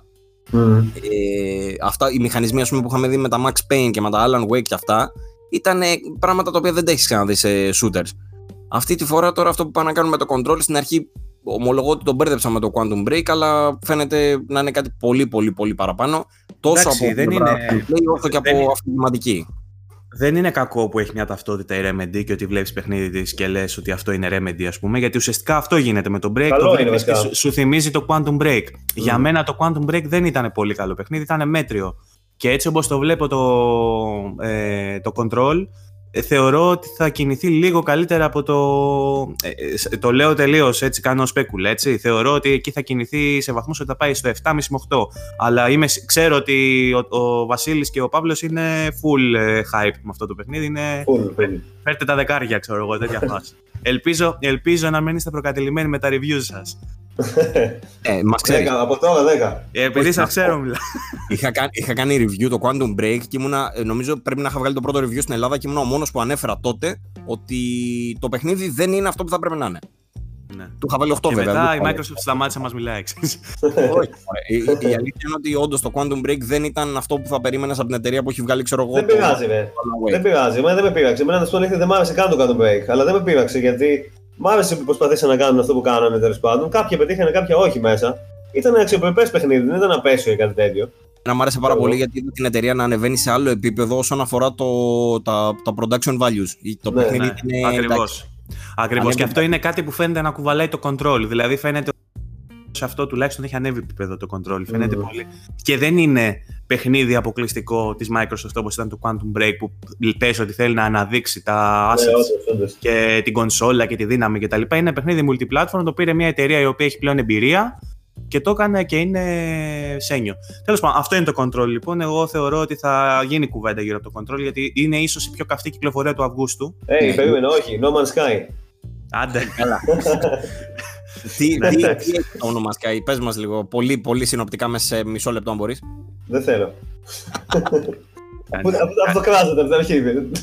Όχι, όντως, κάτσε ρε, τι βγ- βγαίνει νομίζω ένα update, δεν είπαμε. Για Βγαίνει το τον Beyond, ναι. Που θα αλλάξει πολλά πράγματα γενικά μέσα. Θα πάρει καινούργια πράγματα, θα βάλει ένα hub στο οποίο θα είναι multiplayer μέσα και θα μπορείς να δείξεις τους άλλους παίκτες τον κόσμο σου και να παίξεις μαζί τους και τέτοια. Ναι, είναι Κανονικό αυτό που multi- έπρεπε να είναι το Netflix όνομα Sky από την αρχή. Multiplayer. Επίσης θα βάλει VR, το οποίο πάρα πολύ ψήνουμε να το δω. Ναι. Το VR Τώρα στο μπαίνει. Man's Sky. Ναι. Τώρα, τώρα, σε δύο-τρει μέρε, 14 Αυγούστου. Ε, το No Man's Sky δεν ξέρω αν θυμάσαι από την αρχή τι μας είχαν πει. Αυτά τα πράγματα που ανέφερες λέγανε ότι θα τα κάνω από το 2016. Εντάξει, τα- δεν τα- ήταν δύο παιχνίδια. Κάλια αυγά παρά ποτέ, ξέρω εγώ. Ωραία. Ε, Μόλις 3-4 χρόνια δεν είναι κάτι. Λοιπόν, εκτός, εκτός από, το, από το Control, ε, αυτό θέλω να πω. έχουμε το Ancestors The Humankind Odyssey. Είμαι ναι, πριν πάμε σε αυτό, θα ήθελα να αναφέρω ότι το άλλο το βαρύ παιχνίδι του μήνα, γιατί τα υπόλοιπα είναι λίγο μικρότερες κυκλοφορίες. Η άλλη βαριά κυκλοφορία όμως του μήνα είναι το Man of Medan. Το οποίο ναι. είναι παιχνίδι mm. της Supermassive Games, της εταιρείας που μας έχει δώσει στο παρελθόν το Until Dawn, τα δύο Until Dawn βασικά και το ε, VR παιχνίδι. Ε, και θα είναι κλασικά interactive movie. Ε, είναι εντός μιας ανθολογίας η οποία ονομάζεται The Dark Pictures και θα είναι από ό,τι καταλαβαίνω για την εταιρεία μια σειρά από παιχνίδια οι οποίες θα είναι κάτι ε, κάτι το πουλάει, τελευταία πουλάει αυτό γενικά το στην ανθολογίας στην μου. Ξέρουμε, σε οτιδήποτε, και ξέρουμε, το ξέρουμε αν το Man of Medan, το, η διάρκεια του, ας πούμε, μιας και θα είναι ανθολογία, θα είναι κάπου είναι full-fledged game, ας πούμε, όπως θα είναι το Until Dawn. Τα όξα γιατί κόπηκες, μπορείς να ξαναπείς; Ναι, ναι, λέω αν, αν γνωρίζουμε ε, αν το Man of Medan σαν ε, ανθολογία, σαν μέρος μιας ανθολογίας, αν θα είναι full-fledged παιχνίδι, αν θα είναι δηλαδή σαν το Until Dawn σε διάρκεια και σε ποιότητα κτλ. ή αν θα είναι ένα ε, επεισόδιο ας πούμε που θα κρατάει τρεις ώρες το πολύ, τέσσερις ξέρω εγώ και θα περιμένουμε μετά να βγει το επόμενο. Ε, δεν ξέρω, εγώ κάνω την ψαχτική μου αυτή τη στιγμή στην Google, αν και νομίζω ότι δεν έχουν αναφέρει. Ε, ναι, δεν νομίζω και εγώ. Μπα, εγώ πιστεύω θα είναι ανθολογία του στυλ, πώς είναι παιδί μου, το Detective για παράδειγμα. Ένας κύκλος, μια ιστορία, ένα τέτοιο. Ε, και εδώ ένα παιχνίδι Εντάξει, ναι. είναι 20 ώρες. Επειδή, επειδή είδα ότι έχει και multiplayer modes. Ε, το multiplayer mode είναι παράξενη υπόθεση. Συγγνώμη, συγγνώμη, ναι. διακόψω. Τώρα μόλις βρήκα είδηση η οποία λέει ότι ο ε, narrative director του παιχνιδιού, ο Tom Heaton, ανέφερε ότι το average play time για το παιχνίδι θα είναι σχεδόν 4 ώρες. Άρα okay. για το... σήμερα. σήμερα. Κάποια, κάποια ζώα δεν με πιστεύαν. λοιπόν, Άρα μιλάμε στην ουσία για το μισό παιχνίδι. Περίμενε όμως.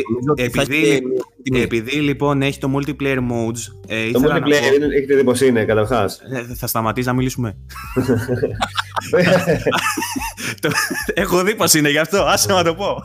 Θα σε χρειαστώ σε κάτι άλλο όμως. Ε, πώς το λέγανε εκείνο, για το Playlink, πώς το λέγανε εκείνο το παιχνίδι που είχαν βγάλει, η Supermassive το είχε βγάλει; Τώρα βάζεις δύσκολα, περίμενε με την πατσίνα λες. ναι. Το Hidden Agenda. Ναι. Το Hidden Agenda. Ε, το multiplayer θα είναι σαν το Hidden Agenda. Ε, και επειδή θα είναι σαν αυτό, θεωρώ ότι πρέπει να είναι μικρή ιστορία, ώστε να μπορεί να βγει και σε one sitting, ας πούμε, να κάτσει με ένα φίλο σου να παίξει το search story, ας πούμε. Ναι. Ένα χέσιμο δηλαδή. Δεν σ' άκουσα. Σε ένα χέσιμο, λέω. ναι, ναι, ναι. Επίσης, στο Man of Medan θα έχει τη διαφορά από ό,τι κατάλαβα ότι θα μπορείς να παίξεις με διάφορους χαρακτήρες, γιατί έχει πολλούς χαρακτήρες. Οπότε θα έχει και νόημα να παίξεις πάνω από μία φορά και multiplayer. Ναι, ναι. Άρα, άμα ήταν 17 ώρες και έπρεπε να παίξει ναι. 4 ε, φορές. Για, για όλα ισχύει αυτό. Και το Until Dawn δηλαδή όταν, όταν, βασικά δεν ξέρω, το Until δεν θυμάμαι τη διάρκεια έχει να Δεν είχε multi απλά. Δεν είχε multi. Αλλά σκέψω ότι όλα αυτά τα παιχνίδια, αν, πρέπει, αν είναι 15 ώρες και, και έχουν 45 διαφορετικά τέλη και εσύ θες να τα ναι, δει ναι. όλα, δεν, δεν μπορείς να παίξεις τους πολλές ώρες. Εκτός αν είσαι μερακλής, είπαμε. Μπορεί να είσαι Βασίλης. Να μην στα φυλάδια. Ναι. ε, ναι. Πήγα να πω πριν λοιπόν για το Ancestors. Δεν ξέρω αν θες να περάσουμε στο άλλο ή αν έχεις να πεις κάτι άλλο για το. Όχι, αυτό ήθελα. Από το Until Dawn, Until Dawn ήταν γύρω στο 8ωρο, 10ωρο ας πούμε. Ε, ναι. Αυτό λέω ότι θα έχει τη μισή διάρκεια. Νομίζω ότι θα έχει και διαφορετική τιμή από την αλήθεια μου. Ε, ναι. Όπως επίσης και το γεγονός ότι είναι multiplatform πλέον και θα δούμε παιχνίδι της Supermassive και σε άλλες κονσόλες. Ε, ναι, ναι. Αυτό που θα ήθελα να μάθω, εγώ δεν ξέρω αν έχει κυκλοφορήσει αυτό, γιατί δεν, το έχω, δεν έχω κάνει την ψακτική μου στον Παύλο. Ε, να δούμε αν, θα είναι, αν τα επεισόδια του θα βγουν σε σύντομη χρονική διάρκεια και αν π.χ. θα υπάρχει κάποιο season pass, ας πούμε, για το Dark ναι, Pictures. αυτό ε, ε, λες τώρα για το Dark, πώς λέγεται, Dark Anthology, πώς το είπαμε. Dark Pictures. ναι, ναι, είναι Dark Pictures ε, Man of Medan. Μήπως είναι Dark Pictures και παίρνει season pass και ε, μέσα στο χρόνο, ας πούμε, στο τέλος του χρόνου ή τον επόμενο. Δεν είναι ακριβώς έτσι. Νομίζω ότι απλά έχουν προσπαθήσει τύποι να κάνουν σου λέει. Έχουμε έτοιμη τη μηχανή και βγάζουμε παιχνίδια τώρα με διαφορετικές τελείως ιστορίες. Δηλαδή ναι, θα είναι, σε, θα είναι ας πούμε όμως με, με άλλη, πούμε, και άλλη, άλλη φάση. Δεν θα είναι sequel. Αυτό, ότι εγώ, δεν θα... έχω, εγώ έχω την εντύπωση, χωρίς να είμαι σίγουρος για αυτό που λέω τώρα, αλλά έχω την εντύπωση ότι το Supermassive στην αρχή τουλάχιστον, δεν ξέρω αν το άλλαξε ή αυτό, είχε πει ότι θα βγάζει σε φάση κάθε 6 μήνες παιχνίδι, έχω την εντύπωση εγώ. Ε, αυτό προσπαθεί να κάνει ουσιαστικά. Απλά, ναι. μάλλον ε, ε αυτό, ε, το λέει και το όνομα ότι είναι ανθολογία, ας πούμε. Δεν θα είναι sequel, prequel κτλ. Θα είναι σαν ξεχωριστή ιστορία μόνη της. Απλά επειδή λέει Dark Pictures άνω κάτω τελεία Man of Medan, ναι, μήπως έβγαινε μετά The Dark Pictures The Woman of Medan, ξέρω, ή whatever, ξέρεις. Όχι, νομίζω ότι απλά υποδηλώνει το είδος, ρε παιδί μου, ότι θα δεις thriller, The Dark Pictures, τέλος, αυτό. Ναι, OK. Okay. Δεν είναι κάτι άλλο. Άρα πάνε να χτίσουν brand, ας πούμε. Κάπως έτσι. Ναι. Κάπως έτσι. Ούτως ή άλλως δεν είναι και πολλοί αυτοί που κάνουν τα interactive movies. Δηλαδή, από τη μια είναι έχουμε την Quantic Dream με τα Detroit και όλα αυτά. Ναι, ε, okay. Έκλεισε και η Telltale. Τώρα υπάρχει, υπάρχει μια. Και η Telltale, τέλος πάντων, ναι. ναι. Η Telltale έκλεισε, τέλος, εντάξει. Ε, πολύ κρίμα. κρίμα, κρίμα, όντω. Πολύ κρίμα γιατί περίμενα το τέτοιο. Το, το Wolf. το Wolf Among Us το 2. Και εγώ αυτό περίμενα. Το Wolf Among Us μάλλον δεν θα το δούμε, αλλά ε, τουλάχιστον τελείωσε η ιστορία της ε, φίλης μας της. Ε, Clementine. Της Clementine. Κάτσε ναι, Της Clementine, ναι. Ε, ναι, ωραίο ήταν το Walking Dead. Βγαίνει, βγαίνει, τώρα σύντομα και remake, έτσι, με τη μηχανή γραφικών του τελευτ... της τελευταίας σεζόν. Η Definitive oh. Edition, λες που θα τα έχει όλα μέσα. Ναι, ναι, ναι. Ναι. Ενδεχομένως ε... να το κάνουμε αυτό το παιχνιδάκι γιατί νομίζω έχει ξανά νέο publishing κτλ. Ε, ναι. θα το δούμε δηλαδή τι δουλίτσα έχει γίνει. Ναι. Ε, να αναφέρουμε γρήγορα, γρήγορα και τα υπόλοιπα παιχνίδια που έχουμε στην πεντάδα μας. Το ένα είναι το αμέσως πιο σημαντικό. Έχει να κάνει με, είναι παιχνίδι αποκλειστικότητα του Switch, το οποίο είναι το Astral Chain. Πρόκειται για παιχνίδι της Platinum Games, η οποία είναι γνωστή προφανώς για τα άπειρα fighting games που έχει βγάλει και σίγουρα και το Nier Automata, το οποίο ήταν τεράστια επιτυχία πριν από δύο χρόνια. Ε, και όλο το παιχνίδι είναι του, υπό την επίβλεψη του Hideki Kamiya, ο οποίος είναι ο τύπος που μας έχει δώσει τα Devil May Cry και τον Bayonetta. Με λίγα λόγια, έχει όλα τα. Τα φόντα. Ναι, μπράβο, όλα τα φόντα για να βγει τεράστια παιχνιδάρα. Βέβαια, ε, το γεγονός ότι είναι αποκλειστικότητα του Switch δεν ξέρω κατά πόσο θα του κάνει καλό, μιας και όλοι θα θέλαμε να δούμε το. Ε, όλοι θα θέλαμε να δούμε, ενώ και εγώ έχω Switch, μπορώ να το δω. Αλλά θέλω να πω ότι όλοι θα θέλανε να πιάσουν στα χέρια τους το καινούργιο παιχνίδι του Καμίγια και της Platinum Games.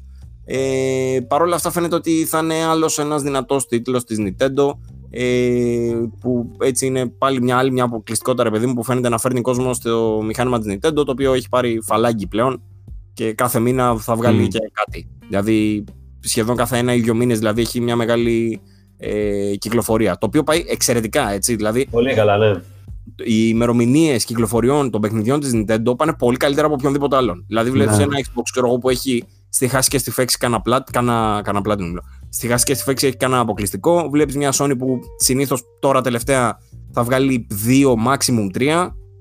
Ε, εννοώ δικά της παιχνίδια. Και τώρα βλέπουμε ακόμα ένα της Nintendo, ενώ είχαμε δει πριν δύο μήνες μια άλλη τεράστια κυκλοφορία, το Super Mario Maker 2. Που μπορεί... Fire Emblem επίσης τώρα. Ναι, ναι, είμαι, εγώ πάντως που έχω πάρει πρόσφατα, που έχω πάρει πρόσφατα Switch είμαι πολύ χαρούμενος ιδιοκτήτης. Ναι, ναι. Έχει ανέβει κατά πάρα πολύ. Δηλαδή, σε σχέση με την αρχή του, που ήταν ελαφρώς ατσούμπαλη mm. στα συσκευή και δεν είχε προφανώς χτίσει ακόμα τη βιβλιοθήκη του, αυτή τη στιγμή έχει ξεφύγει. Έχει ξεφύγει ναι, δηλαδή. Και, έχει και, βγα... και, και βγάζει και παιχνίδια πιο παλιά, ας πούμε, που μπορείς να τα πάρεις αν, αν τα έχεις χάσει, ας πούμε, ή αν τα θες σε portable για να τα κουβαλάς μαζί σου. Εγώ, ας πούμε, δεν είχα παίξει Hollow Knight και παίζω Hollow Knight τώρα στις διακοπές μου παίζα Hollow Knight. Και ιδανικό γιατί είναι φορτή κονσόλα, έτσι. Ναι, ναι, ναι. Ε, Πάμε παρακάτω. Τι ήθελα να αναφέρουμε. Τα... Και τα δύο βασικά βγαίνουν τέλος του μήνα. Βασικά και τα πέντε παιχνίδια που βλέπω τώρα. βγαίνουν ναι, ναι, ναι. 30 του μηνός. Δηλαδή, ό,τι παιχνίδι περιμένετε μέσα στον Αύγουστο βγαίνει τις τελευταίες τρεις μέρες. Εκτός από το No Sky. Ναι, συγγνώμη, το ξέχασα αυτό. Πώς δεν μου διέφυγε απορώ. Ε, το άλλο το παιχνιδάκι που έχουμε μέσα στο μήνα είναι το, μέσα στην πεντάδα μας είναι το παιχνίδι του Patrick ε, Πα, Πατρίς Ντέσιλε Ντέσιλε αυτό τέλος πάντων ο οποίος είναι ο δημιουργός, director και bla bla bla, creative director μάλλον, όχι μόνο του Assassin's Creed Brotherhood όπως είναι γνωστό, αλλά και του πρώτου Assassin's Creed και το Assassin's Creed 2 και είχε και ενεργό ρόλο στο Prince of Persia Sands of Time. Ναι, ναι. ήταν ένας από τα μεγάλα κεφάλια στη Ubisoft. Πολλά φόντα πάλι επίσης. Ε, επίσης ναι, τρελά φόντα για ποιο λόγο; Γιατί το συγκεκριμένο παιχνίδι ε, ξεκίνησε να το φτιάχνει. Μάλλον είχε ξεκινήσει να φτιάχνει ένα άλλο παιχνίδι το 1666, κάπως λεγόταν, δεν το θυμάμαι αυτό. Σκέψω ακόμα τόσα χρόνια, 400 χρόνια ακόμα δεν βγήκε. ναι, ναι, δεν ξέρω. Δεν το ε, είναι, ήταν ένα παιχνίδι το οποίο προσπαθούσε να το φτιάξει για λογαριασμό της THQ. Όμως μετά η THQ κήρυξε πτώχευση, τη χάσαμε τα γνωστά τέλος πάντων από εκεί πέρα. Ε, το κομμάτι αυτό το αγόρασε μετά ξανά η Ubisoft, η οποία λέει μετά έδιωξε αυτό. Τέλος πάντων, υπάρχει ένα δράμα εκεί πέρα, το οποίο εξελίχθηκε. Και ο τύπος μετά πήγε και έφτιαξε τη δική του ε, εταιρεία, την ε, Digital Games, την πανάκια Digital Games, όπως θα λέγεται, ε, και φτιάξανε αυτό το παιχνίδι το οποίο θα δούμε τώρα. Πρόκειται για ένα τεράστιο μυαλό της βιομηχανίας, ο οποίος έχει τη δική του ομάδα πλέον και αναρωτιόμαστε τι έχει φτιάξει. Είναι ε, πολύ περίεργο επίσης το παιχνίδι αυτό. Μόνο και μόνο το concept ξέρω εγώ. Είναι πολύ παράξενο. Το concept, να μιλήσουμε λίγο και για το concept. Πρόκειται για ένα παιχνίδι το οποίο πάει να κάνει κάτι με εξέλιξη πυθίκων, λέει, σε ένα νέο είδος.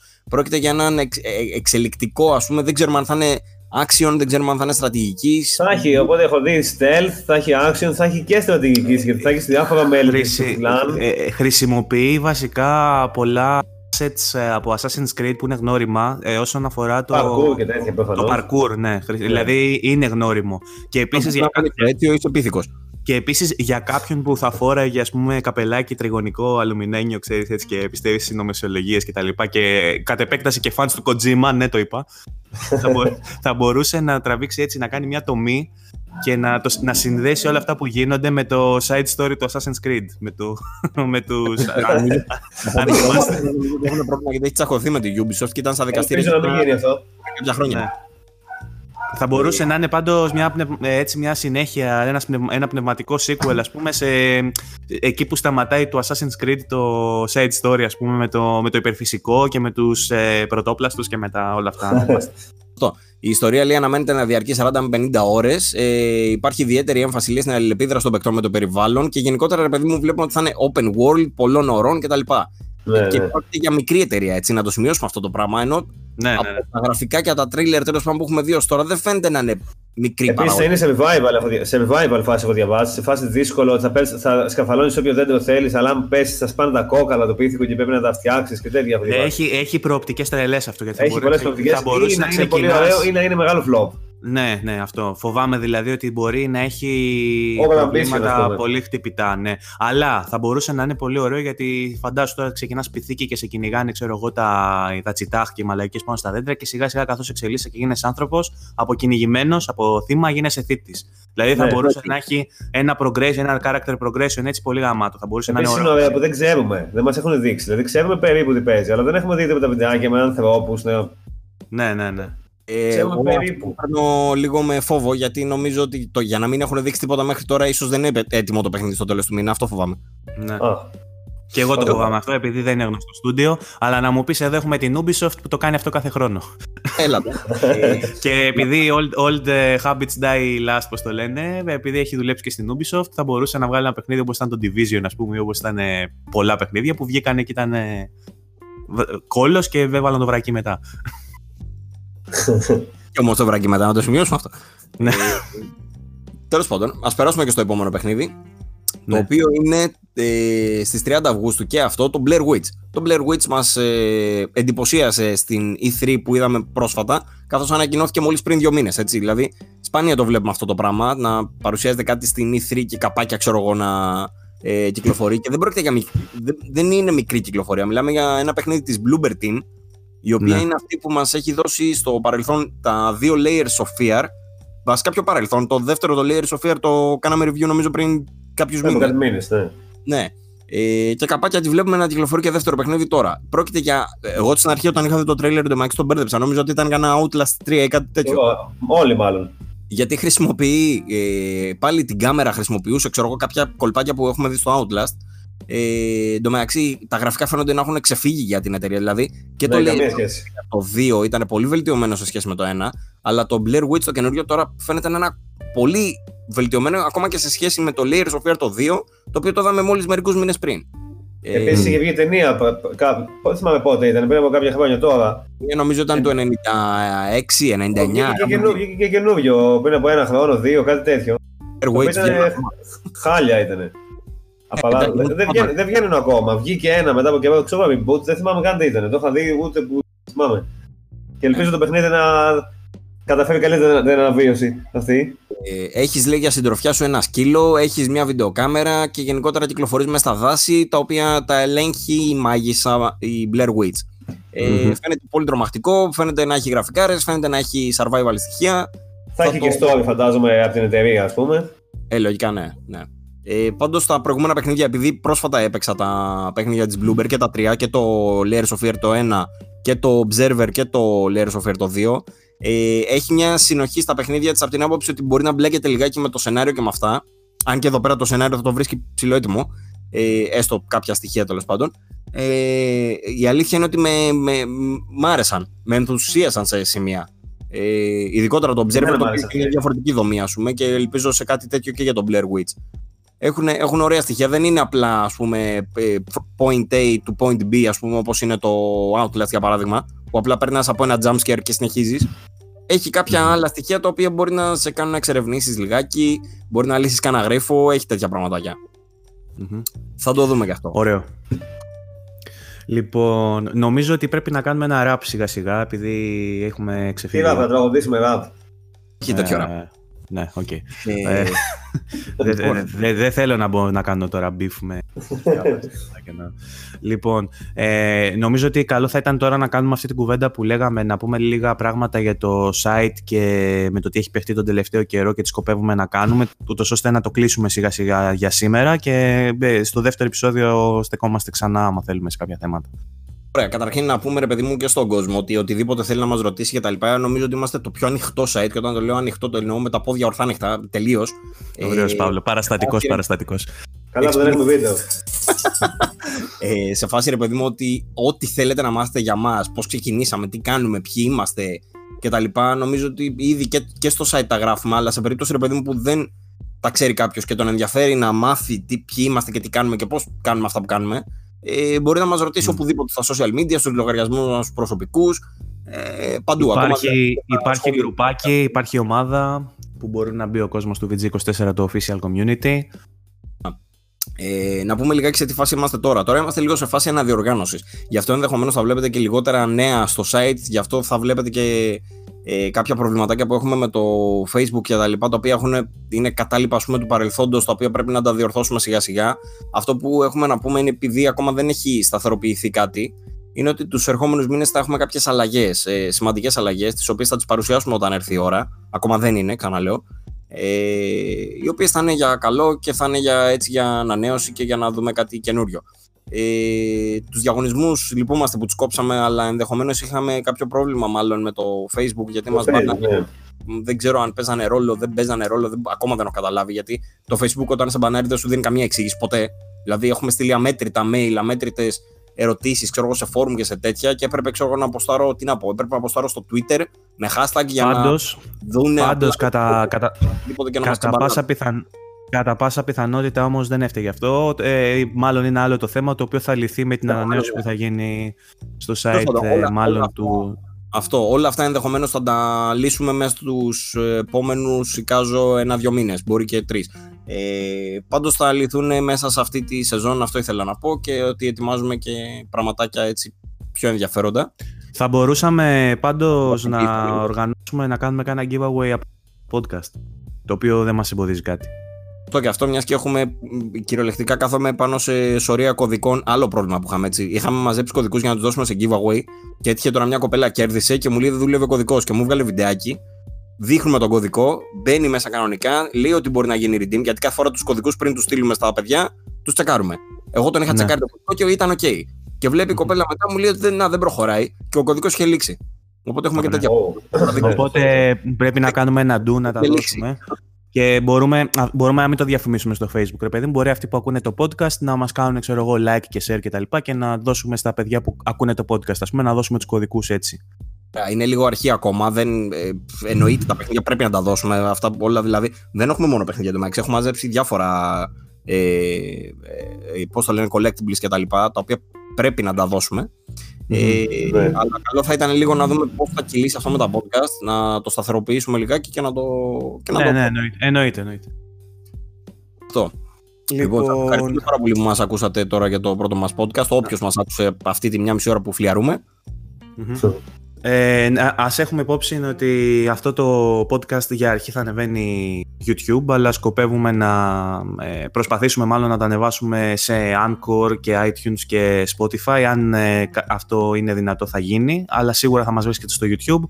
Μπορείτε να αφήνετε σχόλια στο YouTube μπορείτε να αφήνετε σχόλια στη σελίδα μας στο Facebook να μπαίνετε στο community και όλα αυτά που είπε ο Παύλος πριν τέλος πάντων. Είμαστε πολύ ανοιχτοί στη συζήτηση και θέλουμε να ακούσουμε τη γνώμη σας. Το feedback είναι πολύτιμο κάτι άλλο το οποίο δεν βλέπω συχνά, συγγνώμη που σε ξαναδιακόπτω, ναι. είναι ναι. ότι ρε, δεν βλέπω πολλά μέσα να συζητούν λιγάκι για το τι συμβαίνει στην αγορά. Δηλαδή, κανείς δεν κρίνει κανέναν άλλον κτλ. Τώρα, αυτή τη στιγμή ανοίγω λίγο τον κίτρινο τύπο, αλλά ναι. θα μπορούσαμε να τα συζητήσουμε. Αυτό θέλω να πω. Δηλαδή, για, για μένα θα έχει τρελό ενδιαφέρον, γιατί θυμάμαι πώς ήμουνα ως αναγνώστης που δεν ήξερα το χώρο.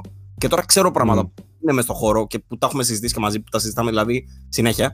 Ε, αν mm. θέλει να μάθει δηλαδή ο κόσμος, είμαστε στη διάθεσή του για να μας ρωτήσει. Ναι. Ωραία.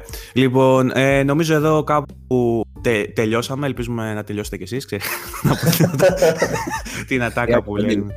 Ναι. Ε, και ανανεώνουμε το ραντεβού μας, ε, αν όλα πάνε καλά, για την επόμενη εβδομάδα. Ε, από εμένα, τον Βαγγέλη Λερό, ε, από τον Παύλο Κρούστη και τον Βασίλη Τατσιόπουλο, ε, να έχετε καλή συνέχεια και σας ευχαριστούμε.